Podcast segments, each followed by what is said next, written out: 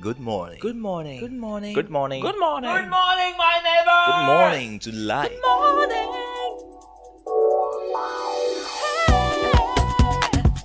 Music. Talk. Inspiration. In perspective. Express yourself. Good morning, my neighbor. City FM, your station. Lifestyle. City FM 97.3. Hey, if you know God is a good God, come on. Everybody put your hands together. If you know He's been good, lift your hands and say, You were good, Lord, yeah. yeah. Unleashing the power of relevant radio.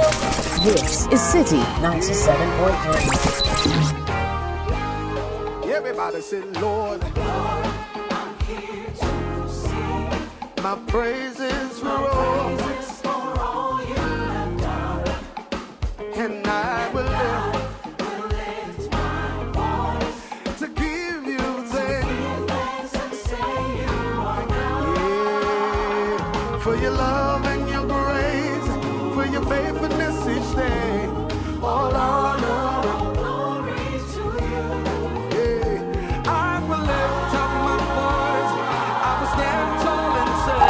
This is the City Breakfast Show, the city's biggest conversation. The City Breakfast Show. Rise above the noise.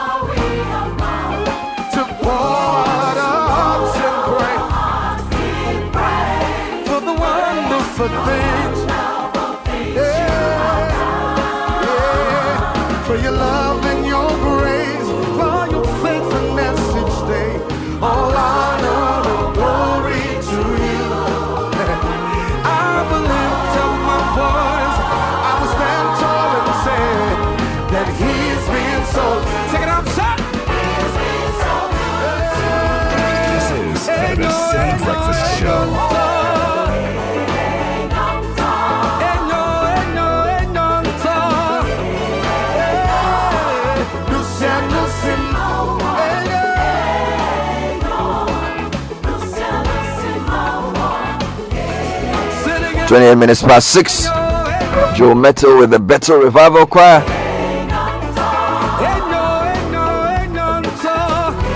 Enyo is good.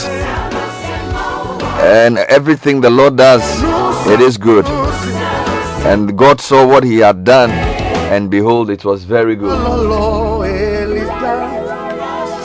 in a week where the choir brings us a big, big event on Friday, celebrating the Lord's goodness as we approach the end of November 2021.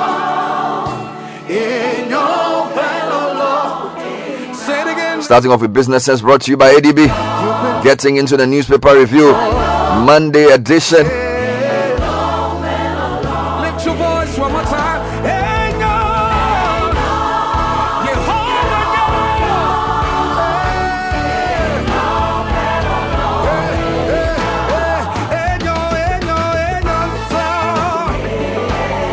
Deal ruthlessly with distractions. Deal ruthlessly with distractions. One of the things that brings us down. Distraction. Distraction.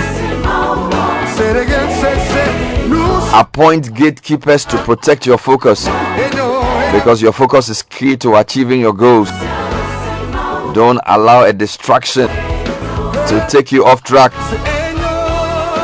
So appoint gatekeepers to protect your focus. Eliminate time wasters. Eliminate time wasters. Not all phone calls have to be answered at all time. It's a plea for your personal focus and your quest for corporate success. deal with distractions ruthlessly. Business Sense brought to you by ADB. Up to 10,000 cities available.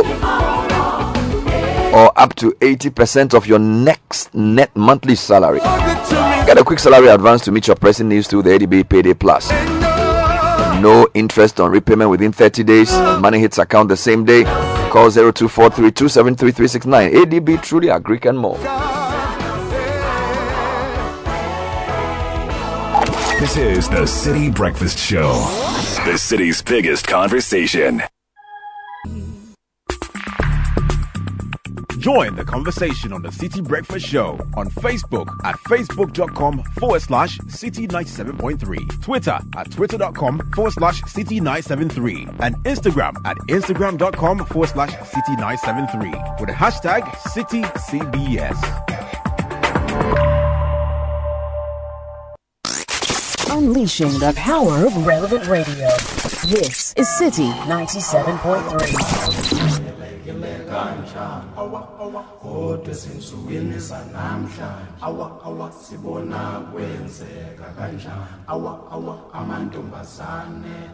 She's a rich girl, she don't try to hide it. Diamonds on the soles of her shoes. He's a poor boy, empty as a pocket, empty as a pocket with nothing to lose. Sing ta na na, ta na na na. She got diamonds on the soles of her shoes. Ta na na, ta na na na. She got diamonds on the soles of her shoes. Diamonds on the soles of her shoes. Diamonds on the soles of her shoes. Diamonds on the soles of her shoes. Diamonds on the soles of her shoes. The City Breakfast Show. Rise above the noise. City FM.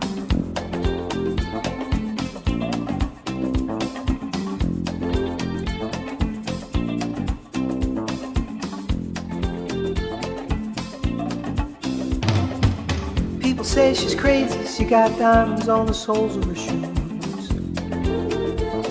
Well, that's one way to lose these walking blues.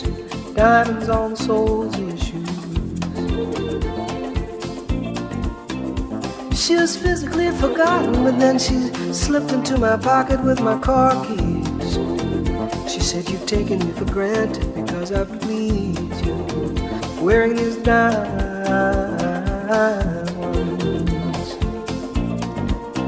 And I could say, ooh,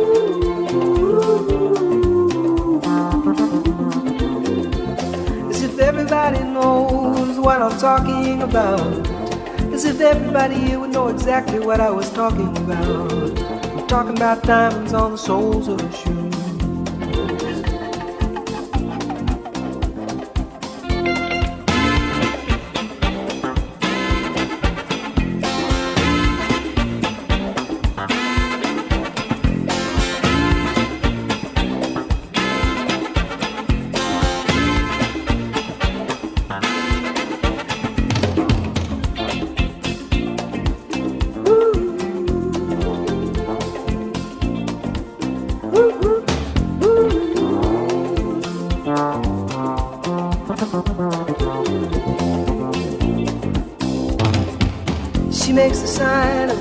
Teaspoon, he makes the sign of a wave. The poor boy changes clothes and he puts on aftershave to compensate for his ordinary shoes. And she said, honey, take me dancing, but they ended up by sleeping in a doorway. By the bodegas and the lights on over Broadway. Wearing diamonds. 635 97.3 City FM. Getting straight into the newspaper review brought to us by Fidelity Bank. I could say, If the doors close when asking for small loans to stock up your shop, Fidelity opens them wide. Whether you are into uh, consumer goods, hardware, or building material, you have a grocery shop, everybody you would know. or you simply need a loan to bring in your imports, I'm talking about visit any Fidelity commercial hub or speak to a commercial relationship manager today. We'll help you import goods, clear them from the port. Don't miss out on this year's Xmas shopping frenzy. Together, let's have a Merry Orange Christmas. Fidelity Bank, believe with us. And uh, newspaper reviews also brought to us by Total for the third straight year. We are the CMG Petroleum Company of the Year. This is because you have not given up on us. Valued customers, unwavering trust and loyalty to our brand. We'll churn out exciting, innovative products as you need them. 636. Crazy, I got diamonds on the soles of my It's Monday the 29th. Nathan Oboda is in a white shirt. yeah, in a white shirt. Good morning. How are you doing? I'm alright. How are you? I'm well. And Kuku is in a black dress. I am. What- What's happening? Why are you And white? Why are you you- black? I don't know. I like black. yeah, black is good. Black It's, is black it's a is color, nice. you know. No, but you like black these days. I do. Yeah. There's, there's something about it. Yeah, it makes you feel in charge. I like your suit too. yeah, It's you- like navy blue and there's a silver, navy blue and silver yes, grayish. yes. I'm. I'm, I'm I love doing, his tie. I'm doing some some Yeah, things- some things gala- today. Some Uh, gala no, no, no, he forgot the country. I'm a servant of the soil. I'm doing it for God and country and family and pocket. Oh, that's right. That's right. But Bernardino, yes, yes, yes. do you remember there was this music group called Five Five? Five do you remember Five. them? Yeah, Papi and Killy. Um, n- I'm not that great in music. I always thought the name was interesting. Five. Five five. Five Five. Yes. What's that? One five, Five. five letter, five, uh, Five. Five letter, five uh, You know, the number five is an interesting number. Oh, you are not correct. Five Five. oh Lord, look at your mind is just Charlie. Charlie, Charlie. Bernardino, I haven't seen you in so long. Pardon I just, you know, Charlie, I'm just happy to see you. You're. I'm just happy to see you. You know, I didn't know. You know where she's going. You know, to. the size mask to I'm Five. getting Five. I'm not, Charlie. I'm Look, slow. Prempeh College, eh? Charlie, no, can you Charlie, can, the can, thing- can we do the newspaper review? I beg you. Like, like I beg Five- you. Just stop it. You know, Five, just, Abeku. Could we just stop it? What's the difference between five and six? Charlie, you have a program coming next week. Be careful. very, very careful. Come on, Jugba. As the song, Botili, Botili, come on, Jugba. You, yeah, you have a program. Just give us the headlines so we move on. You know, even the newspapers have moved on. So just move on. Don't come and cause confusion. Ah, You, Bernardino. you. The Ghanaian Times front page. oh wow! Look, there's a Prempeh man who has just walked in the studio. Jeffrey, Jeffrey Rekusapon. Good morning, Jeffrey. Oh, oh, You shut, who shut up by a pound? no problem. Ghanaian Times. Let's go. 2022 budget statement: hmm. rejected or not rejected? We don't even know, Charlie. Mo, majority and minority tango over decision in parliament. Hmm. Also, Dr. Awal promises to build $400,000 ultra modern ICT center for mm-hmm. Ghanasco. Okay. Mm-hmm. Nungwa stool elders pile pressure for return of land at Spintex Road. And the Ghana Health Service outlines measures to check COVID 19 upsurge in December. We're mm-hmm. all on edge about this Omicron variant, aren't mm. we? Ah, and here, Hearts team JS Saoura hmm. in Confederations Cup. And we also had a win in the league. Yahya Mohammed powers Aduana Stars over Legon Cities as well. Hmm. And Wafa Halt Oli. That's on the back page of the Ghanaian Times. The Daily Graphic says uncertainty over 2022 budget. Heated debate expected tomorrow. Hmm. December declared COVID 19 vaccination month. Operation Con, uh, Con, okay, Koudanlgou makes massive swoop and will improve standards of personnel. Prisons DG pledges. And on the back page, the Heart of Oak story is there, plus a snapshot of whatever happened in the Ghana Premier League over the weekend. The new publisher 137 MPs can't reject budget. Bagbin's ruling unconstitutional, says minority. Also, mega concert and promo bundles to mark SES HD Plus first anniversary. And coffin stealers storm Kumasi. Oh boy. Eh? That's the front page of the publisher. Coffin stealers. Yep. The Daily Guide says Biden causes chaos, flies to Dubai. Minister moves ECG grid code to Kumasi over power cuts. Hmm. Government alert over new COVID 19 Omicron variant. And hmm. on the back page of the Daily Graphic, they have a number of sports stories. The Heart of Oak stories there. Balmia for Swag Gala. And police raid Juventus offices. In hmm. Italy. Yep, in Italy. All right. The Chronicle. Speaker Bagbin got it all wrong. Hmm. Disregard budget rejection claim, says the majority. Ghana Health Service to scale up vaccination in December. Police cameras capture erring drivers to face prosecution soon. We strongly oppose rejection of budget, says ADG. Those are what headlines on the front page of the Chronicle. Mm-hmm. And Proverbs 12:19. Truthful words stand the test of time, but lies are soon exposed. Okay. The finder says no budget, no pay for government. Government workers with dire consequences for economy and Ghanaians. Dr. Awal to finance $400,000 ICT facility for Ghana SHS in Tamale. COVID 19, GHS declares December as vac- vaccination month. Mm-hmm. And EcoBank files review application, urges customers to be calm. All right. The Informer front page, 2022 budget rejection. Majority accuses Speaker of illegality, but Varsity Dawn calls for more consultation. Hmm. Also, yellow fever outbreak worsens, death toll surge up. We need to keep an eye on that. Mm. Towards attaining the Ghanaian Dream agenda, Duffuor speaks on job creation and economy. This is Dr. Kwabena Duffuor, the ex-finance minister. Mm. At Women's Choice Awards Africa 2021, thumbs up for Zoomlion. All those headlines on the front page of the Informer. All right. The. Republic Press says majority calls NDC's bluff mm. over rejection of 2022 budget, accuses Speaker of mischief. Akufo-Addo has monopolized LXD um, 10 private jet at $14,000 per hour from July till date, Okudzeto Ablakwa alleges. All right. And Francisca Oting awarded Africa's most inspiring lawmaker of the year.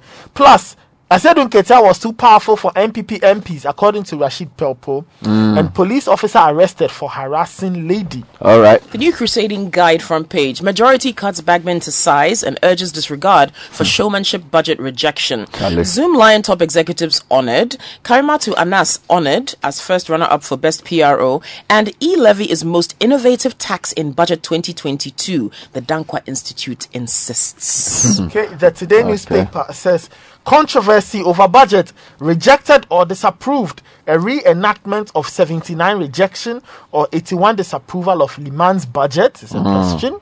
Ghana's Falcon unfit for presidential travels and cops involved in accident, three in critical condition. All right. The Herald front page, Ken Ofori-Atta caught sneaking Agyapa and GNPC acre deals into 2022 budget. Uh, that's according to the Herald. Alan Kojo Kyerematen is unwell. That's also the Herald on their front page. Three rogue soldiers and civilians busted in robbery at East Legon. And officials of Bost caught in unholy alliance with McDan. That's on the Herald front page. Okay, the publisher or the Ghanaian publisher says stay off Nungwa lands. Orca Deco warned. Evil plot against 2022 budget fails. GHS declares December COVID 19 vac- vaccination month. And Della Sebody writes, Christ me, Bagbin. Hey Charlie, let's take a few more headlines online. Ghana to receive over 7 million doses of COVID-19 vaccines by end of year. Also, government declares December month of vaccination. Meanwhile, you've been irresponsible, accept defeat and acknowledge budget rejection, minority to uh, majority. Meanwhile, CTTV presents 5,000 cities to Keta SHS NSMQ female finalist Francisca Lamini. If you go to MyJoyOnline, the lead story there has to do with the budget. Minority sets five conditions for approving the budget. Also, majority should take the matter to court according to a lawyer. And suspension of Roto, minister must consult AG on the right thing to do according to a legal expert. If you go to Star FM, stop irresponsible attacks on Bagbin and accept budget defeat. This is minority to majority. Meanwhile, police officer allegedly harassing female victim in viral video arrested. Police officers in near fatal crash, three in critical condition in the eastern region, and over 380 suspected criminals arrested in military operation in northern Ghana. The GNA is all about vaccination. COVID 19 Ghana Health Service declares December vaccination month. And government to announce additional measures ahead of Christmas. Meanwhile, high rate of HIV infections in persons less than 25 is worrying, according to the AIDS Commission. So lots of stories this morning. Now, if you go to the BBC, travel bans must be lifted urgently. South Africa's president is calling out uh, UK and the US, describing their bans as discriminatory and unnecessary. And then Off-White founder Virgil Abloh dies 41 from cancer. Really tragic indeed. Lots of stories all over the place. Let's get into the details, Kokwi. Okay, let's go to Parliament. Rejected or not rejected? This is in the center spread of the Ghanaian Times. So, um, the NPP member for Suame, who led his side, the majority side, they walked out of the House, leaving their 137 minority colleagues in the House to reject the budget. Now, the minority leader, in his debate on this, said his side would not vote in favor of the budget for these reasons the e levy, the intended reintroduction of the controversial Agyapa Minerals royalties deal, and the non provision of funds for the completion of the Blekusu Sea Defense Project Mm-hmm. to protect residents of Keta, Aflao, and Anloga. So those were the main reasons why they said they were going to reject the budget. Mm-hmm. Um, but the majority side are unconvinced that the minority had won the voice vote. In fact, Mm-hmm. the deputy majority leader and MP for Effutu, that's uh, Afenyo-Markin, he challenged the speaker's ruling. The speaker accepted that the minority had he challenged that. So Mm-hmm. there's still some back and forth on this. There was also the presence of uh, Johnson Asiedu Nketia, who was seated in the public gallery. Um, the majority were incensed by his presence there. That uh, also was the catalyst for them leaving the, the chamber. So there's more information of this in the Ghanaian Times, and I'm sure we'll get more angles on this from other papers as well. Some of the other papers uh, have a take on this. The Daily Guide says Bagbin causes chaos, you know, and they say that the decision by the Speaker of Parliament, Right Honourable Alban Bagbin, to allow a vote by the NDC, who are the minority caucus on the budget, um, has sparked constitutional chaos. Now, after the Speaker's actions, which have left their trail, which have left in their trail a heated political debate, he jetted to Dubai. Charlie. Amidst reports he was going to seek medical uh, treatment. So that's how the Daily Guide looks at it. Various angles. Stop irresponsible attacks on Bagbin and accept budget defeat. This is minority to majority. City, citynews.com has a few. It says you've been irresponsible, accept defeat and acknowledge rejection. This is minority to majority. Meanwhile, the majority is also saying that what happened was was not constitutional. We'll bring you the details as the story proceeds. The other big story has to do with what COVID 19. Mm-hmm. Government declares December month of vaccination. Globally, there's panic over a new variant called Omicron, and it looks like the Western countries can't close their borders to African countries soon enough.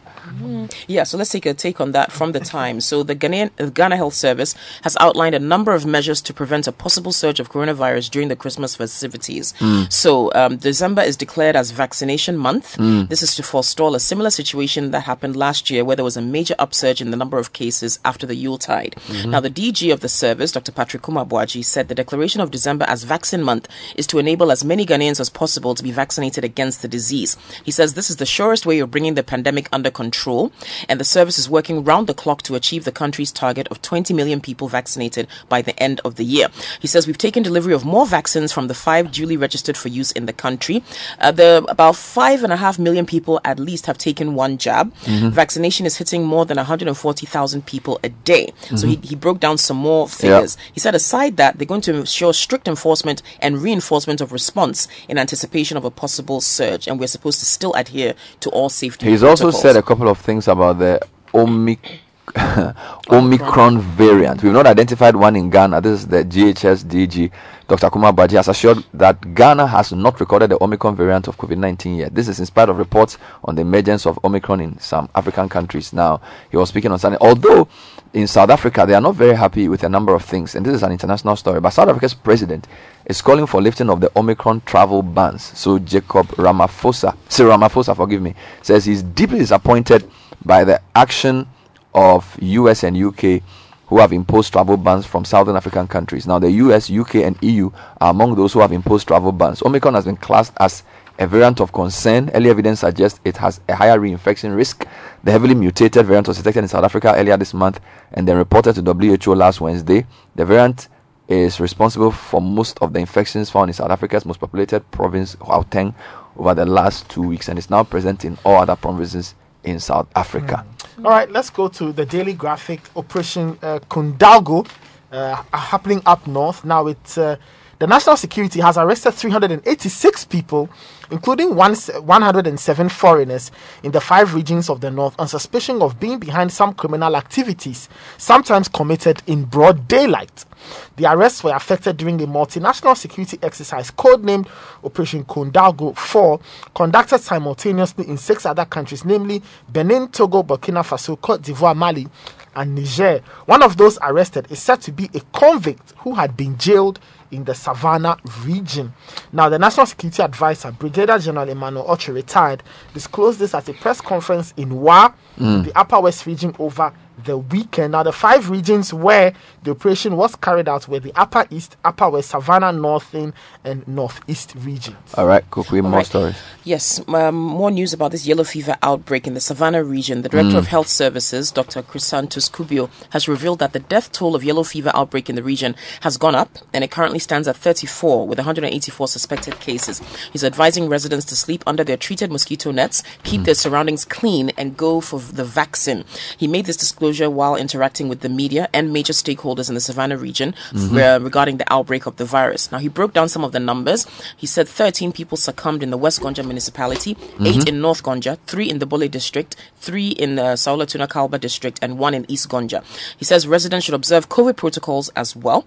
And they said yellow, they, they describe what it is a hemorrhagic disease. It's transmitted primarily by the Aedes mosquito, etc. So, again, mos- pr- protecting yourself is very important. Still on health, high rate of HIV infection in persons less than 25 is worrying. According to the AIDS Commission, GNA is reporting that um, the rate that uh, is reporting that the Ghana Health Ghana AIDS Commission is concerned about the rate at which young people between 15 and 24 years are being infected with HIV. According to the 2020 National Sentinel Survey report, nearly 19,000 new infections were recorded in persons aged between 15 to 49. Of these, 28% were between 15 and 24, with 83% of them being women. 83% of them being women. Mr. Tuaini, who was speaking in an interview with GNA ahead of the World AIDS Day on December 1, said all citizens and stakeholders must play their, play their roles effectively to address the problem. Okay, page five of the Finder, and uh, police officer arrested for allegedly harassing female victim. Now the um, now General Lance Corporal Victor Enchiyeboa has been arrested for allegedly harassing and violating the dignity of a female victim. Dr. George Akuffo Dampare, the IGP, has reached out and spoken to the victim and assured her of thorough police investigations and any other necessary police support, including psychological care and trauma therapy. A statement signed by ACP Kwesi Ofori, Director General Public Affairs, said the police admin had seen a video in which a person in a police uniform was captured allegedly sexually harassing a female in a car. It said after reviewing the video, the police immediately launched an investigation into the incident. Quick announcement from NIA. They've postponed the Ghana card replacement and records update services. They were to start today. The National Identification Authority has postponed its services for updating persons' records or personal records and replacement of lost and damaged cards. These services were scheduled to start today, Monday, at regional and district offices nationwide. But the authority, in a statement, noted that many people are yet to pick up their cards. Now, because of the overcrowding in some of the centers, the NIA has determined that it is prudent to postpone the rollout of any other registration services until it is safe to do so, the authority explained. Hmm. All right, let's go to this interesting story from Kumasi. Hmm. Coffin stealers storm Kumasi. Okay. A group of unknown persons whose modus operandi is to steal new coffins have started a strange operation and become a cause of worry to hmm. coffin makers and sellers. Strangely, these bandits usually target coffin makers and steal their newly made wooden coffins at night to an unknown destination. They recently struck at Mamponteng near Kumasi in the Shanti region and made away with two new coffins. The criminals operate at night under the cover of darkness to elude arrest. They damage the wire mesh and get access to the coffins. Now, um, people are saying that there's extreme hardship, which is compelling the thieves to invade the area and steal the coffins, and it's putting pressure on coffin makers who usually keep their coffins outside to attract um, customers. Okay, let's get a few more quick headlines before we move on. All right. This. What about the president commissioning this new thirteen million dollar cocoa processing plant? So this was on Friday. The president commissioned a thirteen million dollar cocoa processing plant. Um, is expansion of works of Cargill Limited in Tema.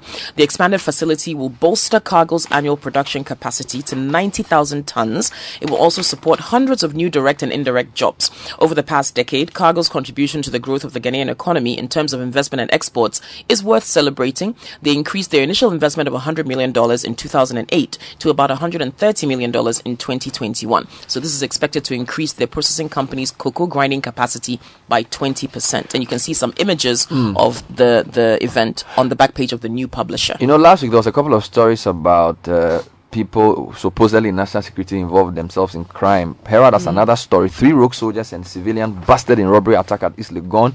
An eight-month-old heavily pregnant woman, her husband, and 20 21-month-old toddler suffered horrific torture and beating of their lives after some miscreant military officers, numbering about three, and one civilian stormed their home at East Legon for an alleged robbery operation.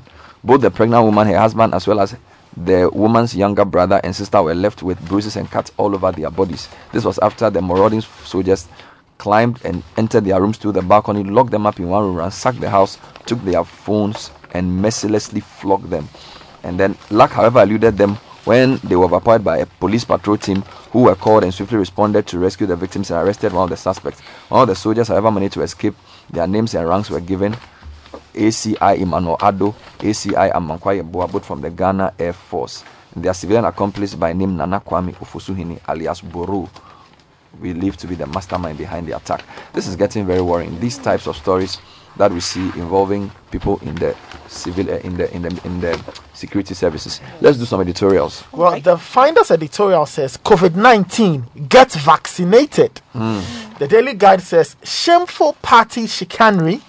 And um, the Daily Graphic's editorial uh, says help children to profitably use their time. Right. In the new publisher, an incumbent government in opposition. That's their editorial. Mm-hmm. In the Chronicle, there should be an upper limit of seats in Parliament. Okay. And in the Ghanaian Times, build consensus for budget approval. If you go to the Herald, Hajia Fatih as a national security operative, where did we go wrong as a people? We'll leave that here. Thank you, Nathan. Thank you, Kokui. Coming up next is the City Business News. Join the conversation on the City Breakfast Show on Facebook at facebook.com forward slash city 97.3, Twitter at twitter.com forward slash city 973, and Instagram at instagram.com forward slash city 973 with the hashtag CityCBS.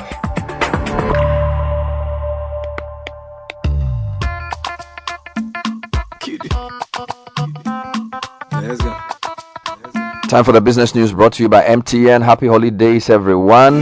With MTN Fiber Broadband, your holiday season just got better. From now to the end of December, you can access all your exciting streaming content and online learning on our absolutely unlimited broadband for only 250 cedis a month.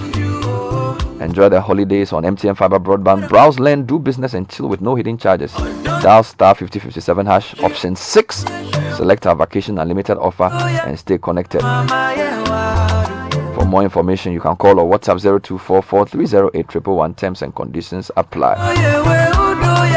And Enterprise Life is also proud to be associated with the business news. Chat with us on how to make life changing decisions, big decisions to secure your family's future and yours as well. Download the Enterprise Advantage app on Google Play Store. Follow us on social media. Enterprise Life Your Advantage. And we are uh, pre- GOIL is rewarding prepaying Go Card customers with two percent discount per liter on fuel. Elevate your goodness. Join a Go Club today. Get amazing discounts on lubricants. Get free life insurance cover and accrue and contribute loyalty points to a social group. Visit our website registration.goil.com.gh or go to a GOIL station. GOIL Good Energy. Unleashing the power of relevant radio. This is City 97.3.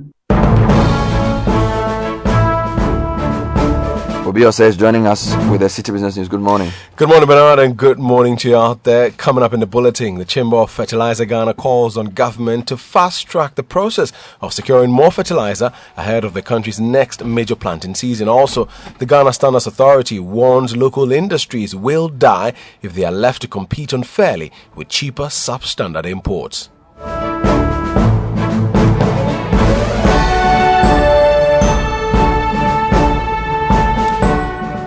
Let's bring you the details now.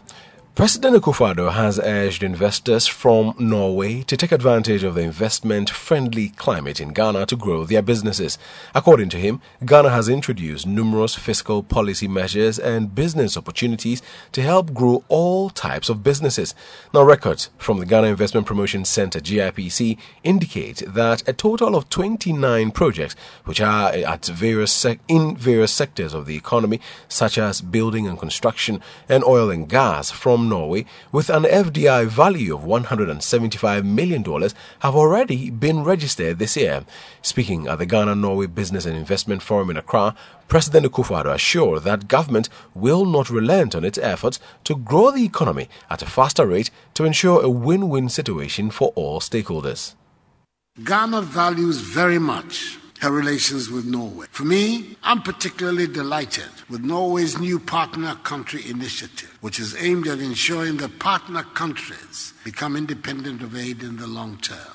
It complements my government's vision of a Ghana beyond aid. The shift in the focus of our bilateral relations from aid to trade and investment cooperation is indeed very welcome. We will continue to create and maintain the conducive investment environment that not only guarantees the safety of investments, but good returns as well. We will continue to protect legitimate investments and preserve the atmosphere of peace, stability, and security that has been an important contributor to the increasing presence of Norwegian businesses in Ghana. In spite of the ravages of the pandemic, we are working to grow the economy at a much faster rate this year, which will enhance the prospects of a win-win environment for both private sector and country.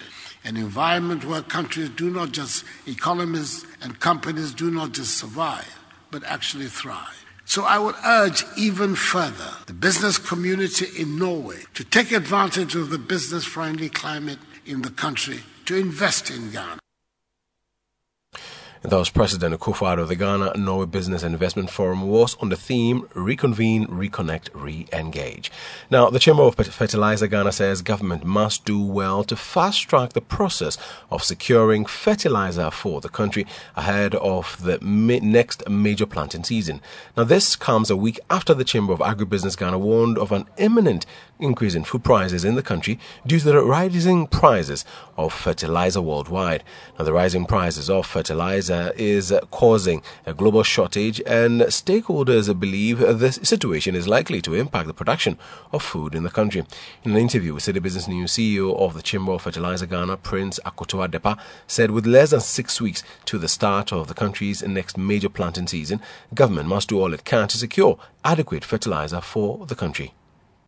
And so we, we don't have much time, and we will call on government to immediately, I mean, consider coming out with action plans as to what has to be done. And and like I said, time is not on our side, and therefore we should be seen as issuing the contract as soon as uh, possible, and uh, also laying on the table the strategies. I mean, a clear plan as to how to pay off the outstanding debt that is almost 500 million, okay, outstanding, and then also we need to immediately now know that this is the total quantity that is required for the, the coming season. Because it does look like government is not sure of the quantity that is going to be issued out in the form of contracts. And that is the reason I believe we couldn't see a clear provision made in the budget, okay, for the coming 2021-2022 farming season.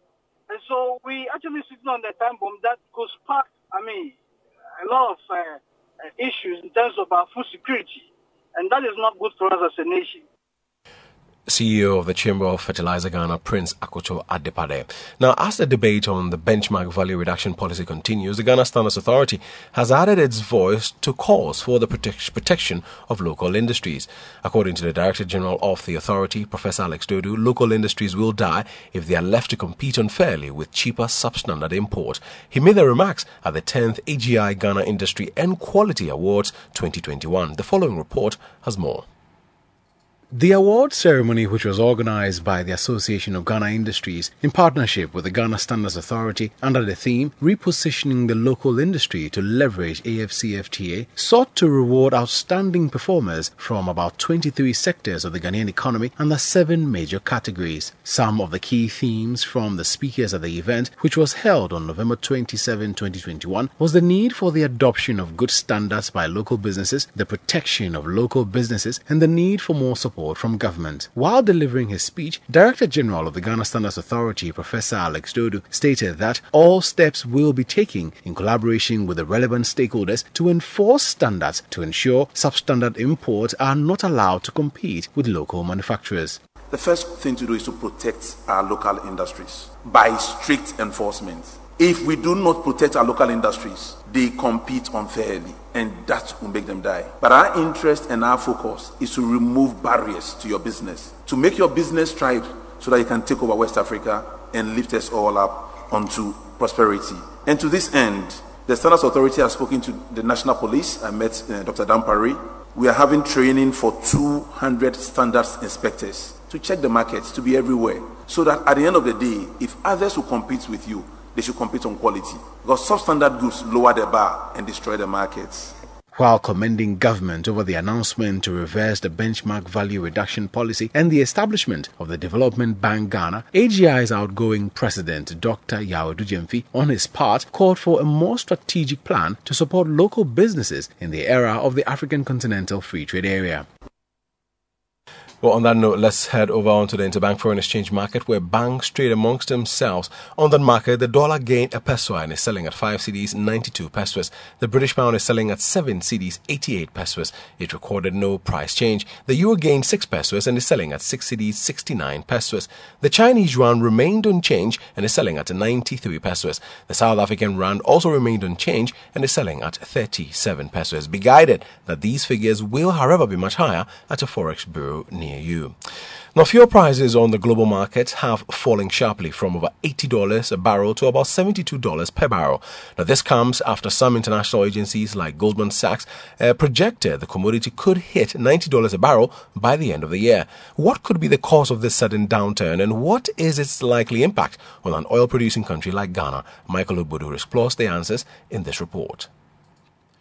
Brent crude oil on the international market fell by more than 11% after staying above the $80 mark since the first week of October this year. The hike in the price of the product is attributed to a number of factors, including the efficacy of the COVID 19 vaccines. Economies across the globe began to reopen and demand for fuel picked up alongside. Locally, the price of fuel at the pumps in January was slightly over 4 Ghana cedis per litre, but now it's slowly inching to 8 cedis. What could have accounted for the current fall in the price of crude internationally? The suggestion of the releasing of, uh, you know, strategic reserve by consuming nations, which was championed by US, and then secondly also um, the resurgence of COVID virus. I mean, a new COVID variant uh, within the world of within the European continent. Just in Energy consultant Dr. Yusuf Sulemana ending the report uh, put together by Michael Ogburu. Let's now join Gideon Amwinichi of Databank for the latest updates from the stock market.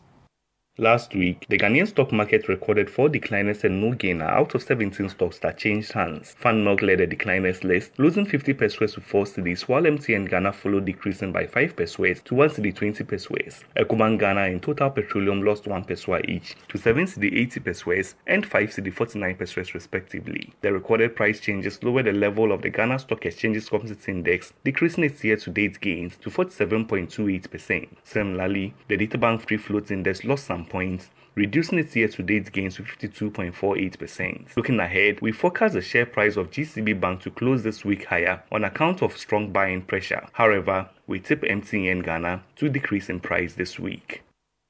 Was Gideon Amuniche of Databank with the latest updates from the stock market. And that does it for the breakfast edition of City Business News, proudly brought to you by MTN, GOIL, and Enterprise Life, and powered by citybusinessnews.com. Do have a good business day.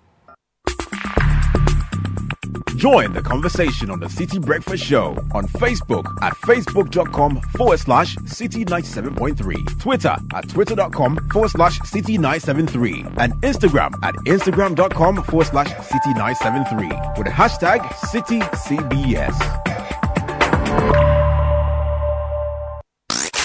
Unleashing the power of relevant radio.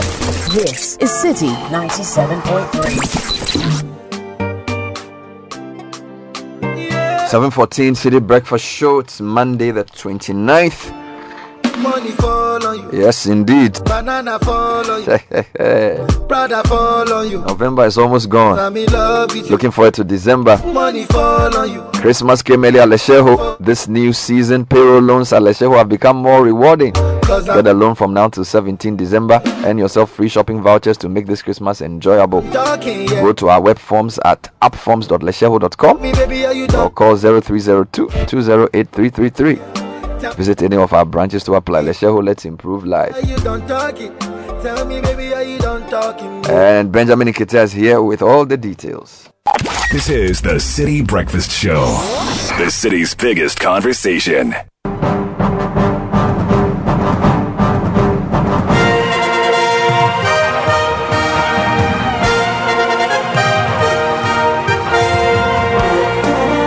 Okay, Benjamin, good morning. Good morning, Bernard. Let's get into the headlines. And Accra Hearts of Oak won at home against Algerian side JS Saoura in the first leg of the CAF Confed Cup preliminary stage. Chelsea and Man United split points on match week 13 of the EPL, and George Kambosos Jr. dethroned Teofimo Lopez to become the new unified lightweight champion.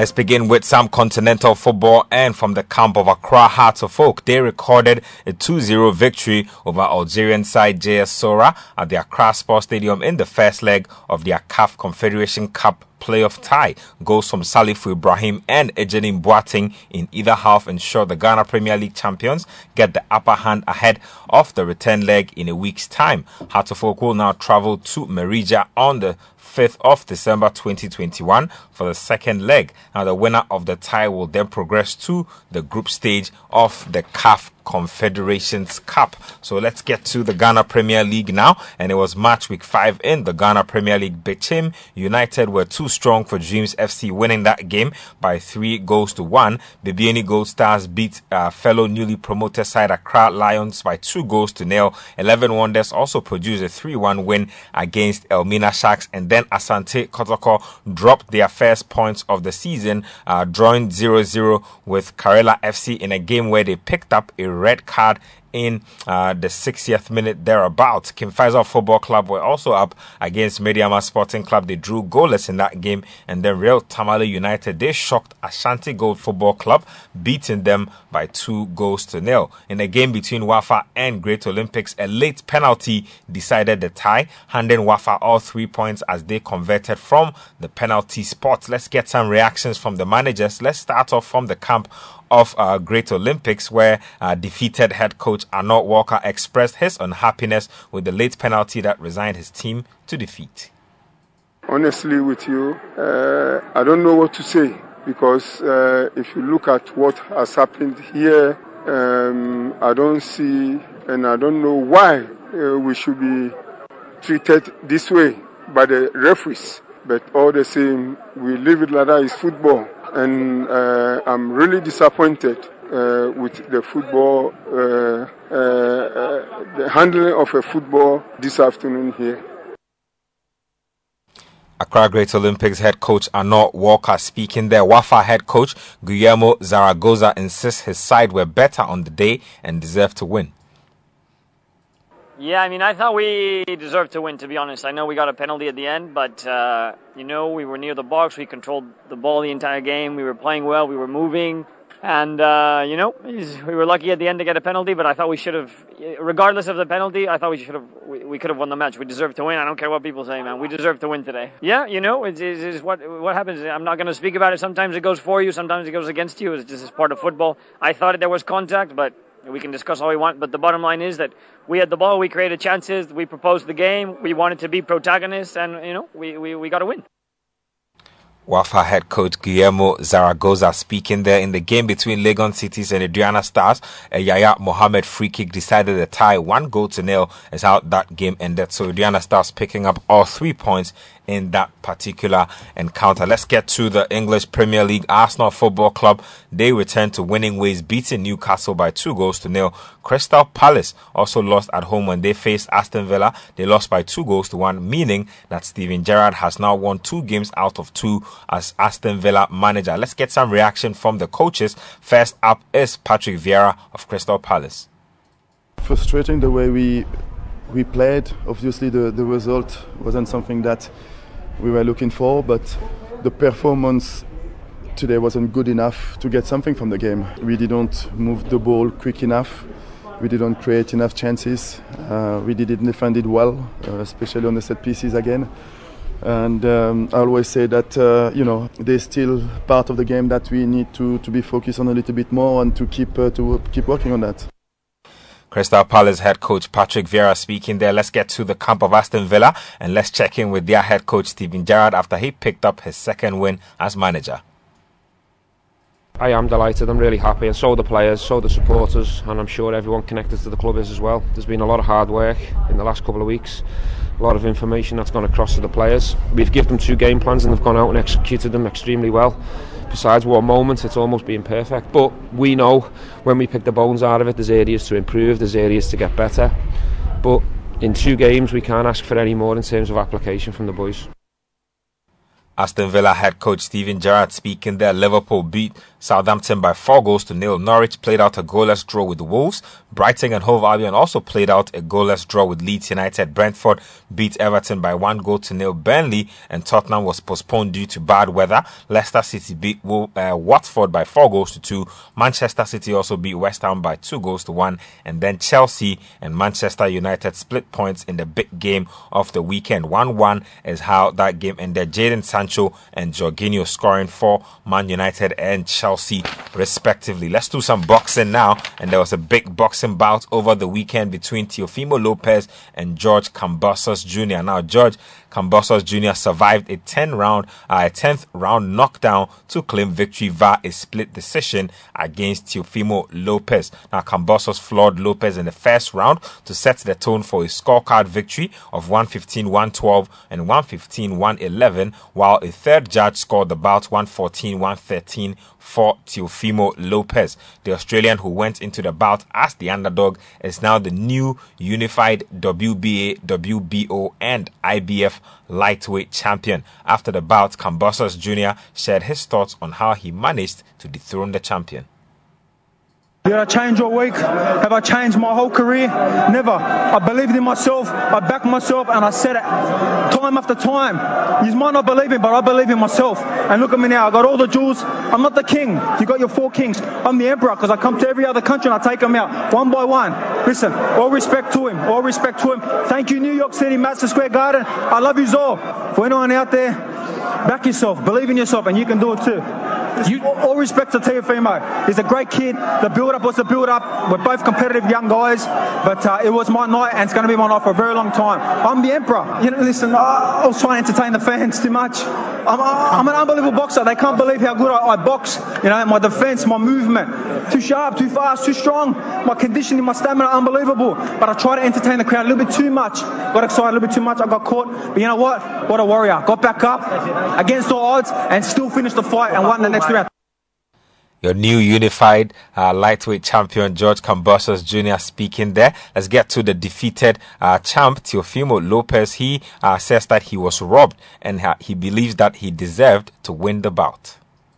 Hell of a fighter, but I won tonight, man. Everybody know that. The referee raised my hand. I won tonight. I don't care what anybody says, yo. I won tonight. Hey, at the end of the day, at the end of the day, I've been here. I've done that. I want to thank God. I want to thank everybody that came out tonight. Look, I ain't no sore loser. I take my wins like I take my losses. At the end of the day, man, I'm a true champion. I came out here. I did what I had to do, and I went out there and I did my best. Yo, I don't care what anybody says, man. I am as real as they come. And watch, this is the takeover, man. We don't stop. We keep coming. Yo, at the end of the day, man, I love you all. I won this fight. Teofimo Lopez still insisting that he won the bout despite the judge's decision there. Let's finish with some basketball. The Golden State Warriors and the Los Angeles Clippers matched up in a marquee Pacific Division tie. The Warriors in the end were too strong for the Clippers. 105 to 90 is how that game ended. The Milwaukee Bucks also won on the road against the Pacers. The Celtics were also winners on the road this time against the Raptors. 109 97 is how the game ended. The Memphis Grizzlies defended their home court against the Kings, and then the Los Angeles Lakers were too strong for the Detroit Pistons. 106 110 is how that game ended. LeBron James leading the Lakers with 33 points in that particular victory. That's all for this morning's edition of Kickoff. My name is Benjamin Inketia. Kickoff was brought to us by Letshego and Santor Energy. There's more sports at citysportsonline.com.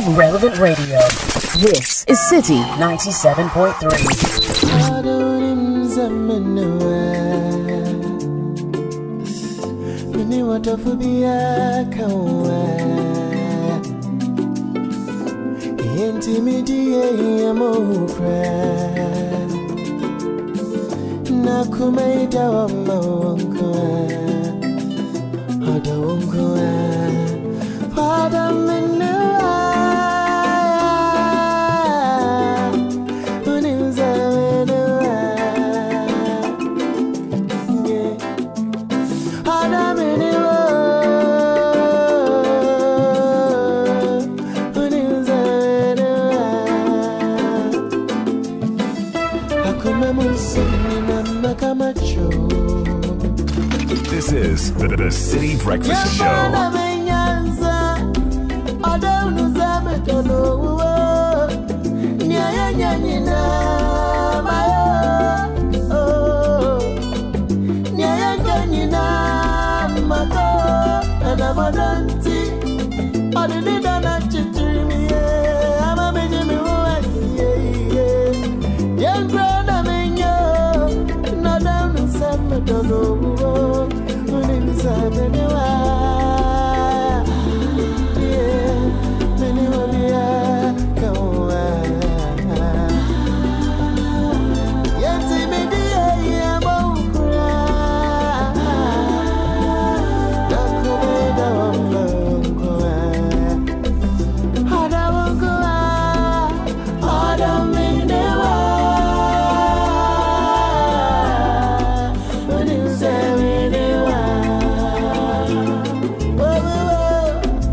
7.35 kwabna kwabna with a soulful tune.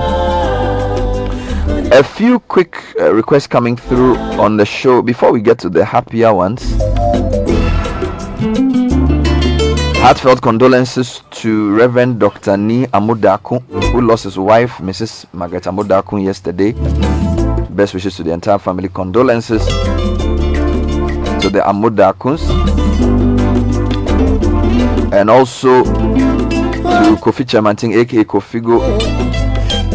You lost your mom, you buried her over the weekend. And he's sending his gratitude to all listeners and all the supporters, all friends who came to help uh, him bury his mom, Madam Sarah Abena Tremating. So this is coming from Kofi Tremating to all those who came to show their love and support during his mother's funeral. Oh yes, there's only one Kofigo. It's the Liverpool guy. You know, even the four 0 couldn't help him. Oh, you know, it's sad, but we would have to take it like that. Be that as it may, there are also a number of happy messages coming in on the show. Happy 40th birthday to Rhoda Ad- Edia Kusi of UMB Achimota branch. As you enter this beautiful face, may God continue to let His perpetual light shine upon you. We love you from your children and the entire family.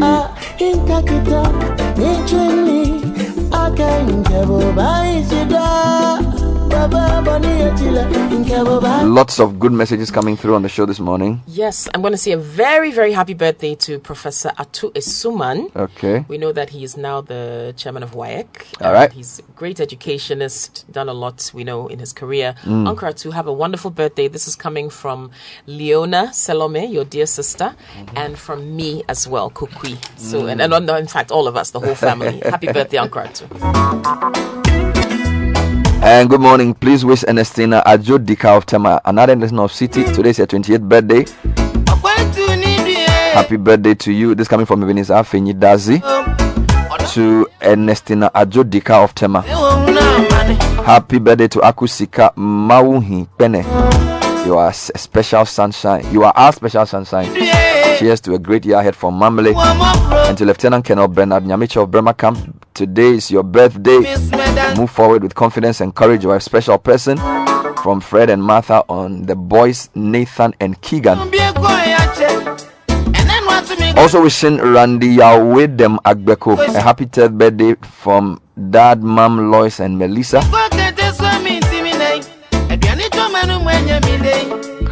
And to Tina Dika, a reporter at GIJ and a reporter for GNA. Happy birthday to you. Messages, may you make it memorable. I wish you the very best in all your endeavors. Happy birthday, bestie. Happy birthday to Maggie D. You work at the Parliament of Ghana. Maggie D, a very staunch listener of the City Breakfast Show.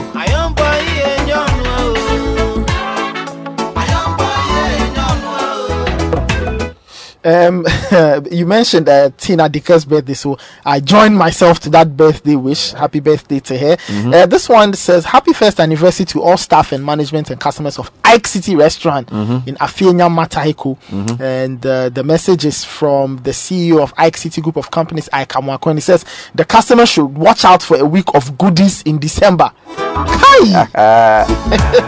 Uh, happy birthday to our son Desi Ezekiel Kelly Freeman Tete. He's seven years old today. Wishing him a great day. God bless him from your dad, Superintendent, and your mom, Mrs. Freeman Tete. And Bernard, please wish my daughter-in-law, Mrs. Frances Okudzeto, a happy 41st. Uh, may the Lord protect you and guide you. The family really loves and appreciates you. God bless you. Coming in from your aunt, uh, from your, your mother-in-law to Mrs. Frances Okudzeto. Happy 15th to Nubuke Akafia in your 10th year of uh, or in year 10 of Ghana Christian High School from your mom and dad and the whole family. Nubuke Akafia. Beautiful name. Oh, a new dawn, a new dawn, a new dawn, a new day. It's a beautiful name. Yeah, Nubuke is a nice name. Happy uh, birthday to Jesse Seram Koku Agbenya of Ashesi University Level 300. Wishing you God's blessings and protection from your parents Priscilla and John Agbenya of West Legon. Jesse Seram Koku. Oh, what, a, what a proper name. Jesse Seram Koku Agbenya. Oh, yes. Koku. This is coming in from your parents. Yes.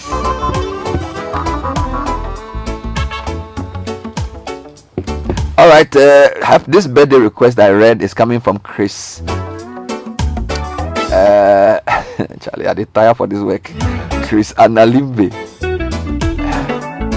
And the, re- the request is to Tina Dika Ewe. All your messages are brought to you by Creamy Plus Evaporated Milk. It takes you back to the original creamy taste of evaporated milk. A great complement to your tea, coffee, gari, soakings, maske, and all your cereals. Contains all the essential vitamins in a milk with vegetable fat. It has vegetable fat and is gentle on the stomach. Get your day started with the creamy experience of Creamy Plus in your tea or coffee. Douse your hunger by introducing Creamy Plus into your gari, soakings, and maske. Jazz up your nightcap with Creamy Plus. Available in all GOIL shops, shell shops, Batona Total, and other supermarkets in your neighborhood.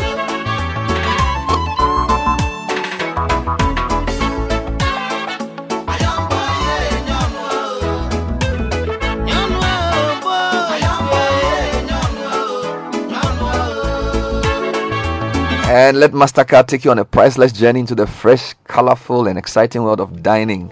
Awaken your senses when you take a big juicy bite out of exclusive culinary offers and taste the passion put into making unforgettable meals when you help support small business by dining local. Because food is beyond what we eat, it's an experience. Bring your taste buds to life with MasterCard and start something priceless. I want to welcome back Godfred, the richest. Uh, I said- Hey, hey, hey, hey. Godfred, Odwe. Hey. Godfred, Godfred Akoto. You have a new haircut, so you look different. Is this your, your haircut for? N- is it is your NSMQ haircut? we, we, we serve a living God. Is that a living- Seven. We are seven. a a living God. That's what no, they but said. you serve. Yes, I they serve were. a They were living seven. God. And I am glorifying Him this But, morning. but, but you, you, you see how tough it was. Of course, it be tough. These are two. It was two, crazy, Charlie. Two It giants was of three, the- It was- three, it was three, crazy. It was crazy. three great schools. Let me Yeah. put it. There was three great Yeah, yeah, schools. yeah, yeah, yeah. Pound for pound. Unfortunately, Keta fell off Fell quite off. early. Yeah. But pound for pound, they went at it. It was, it was a real competition. this was. It was a really this went down to the wire. I tell you. I think You the round yeah, five yeah. decided it. Uh, It was like congratulations. a bit like Brazil versus Italy. Yeah, so this was- It went, it, it, it, you, you, you had to earn it. Yes. Yes. Whoever so- you know. Yeah, yeah. But Bernard, you know what is what is this hoodoo about not being able to win outside of Legon? Like Presec It's- it's having not even- trouble. it's not- it's- it's not- it's What not- is it? not like, a. This because someone told, the in fact, good morning, has been- Koisuman. Explain this to me. You know he's a Prempeh guy. It's not so true. Kosa, Kokwe listen, is- Kokwe, is just this was, uh, I think, theory. yes, was- There he are no Kokwe- conspiracy. he said Kokwe, Presec is not going to win this because they are not in Accra. And he said even in Accra, Ogasco finished you guys at the National Theatre that time. So it's outside of that Legon enclave. Let me just say So the Can't power win. is within So the their space. This is the first time the competition has been held outside Accra. So you cannot form a theory based on one experience. So whoever He is telling said- you that thing, you've done the competition like 20 times. This is the first time it's left Accra. So to say that Not somebody cannot win outside Accra, When you leave Can't- which said space? the space. the Which- which Legon, the Legon area, that no. place. and the yet, and, yet, area. and, and yet we got to the final. The Legon area. Look, if you've won the thing, just enjoy You're it. like Oli. unnecessary theories, Oli, reaching final and not winning. unnecessary in some hunu kwa. unnecessary. Meanwhile, I would think, quiz no crack. Unnecessary unnecessary hunu kwa bɛ. To say that somebody can win outside Legon, somebody can win outside Tema, it's not. You are not winning any uh, challenge. But, but but okay. You okay. won the competition. How many times have you met us in the finals I, and I lost? don't want to. Know. It is two. You've met Prempeh 96 and this one, right? I, I think so. Yes, and you, you are yet to beat us in the final.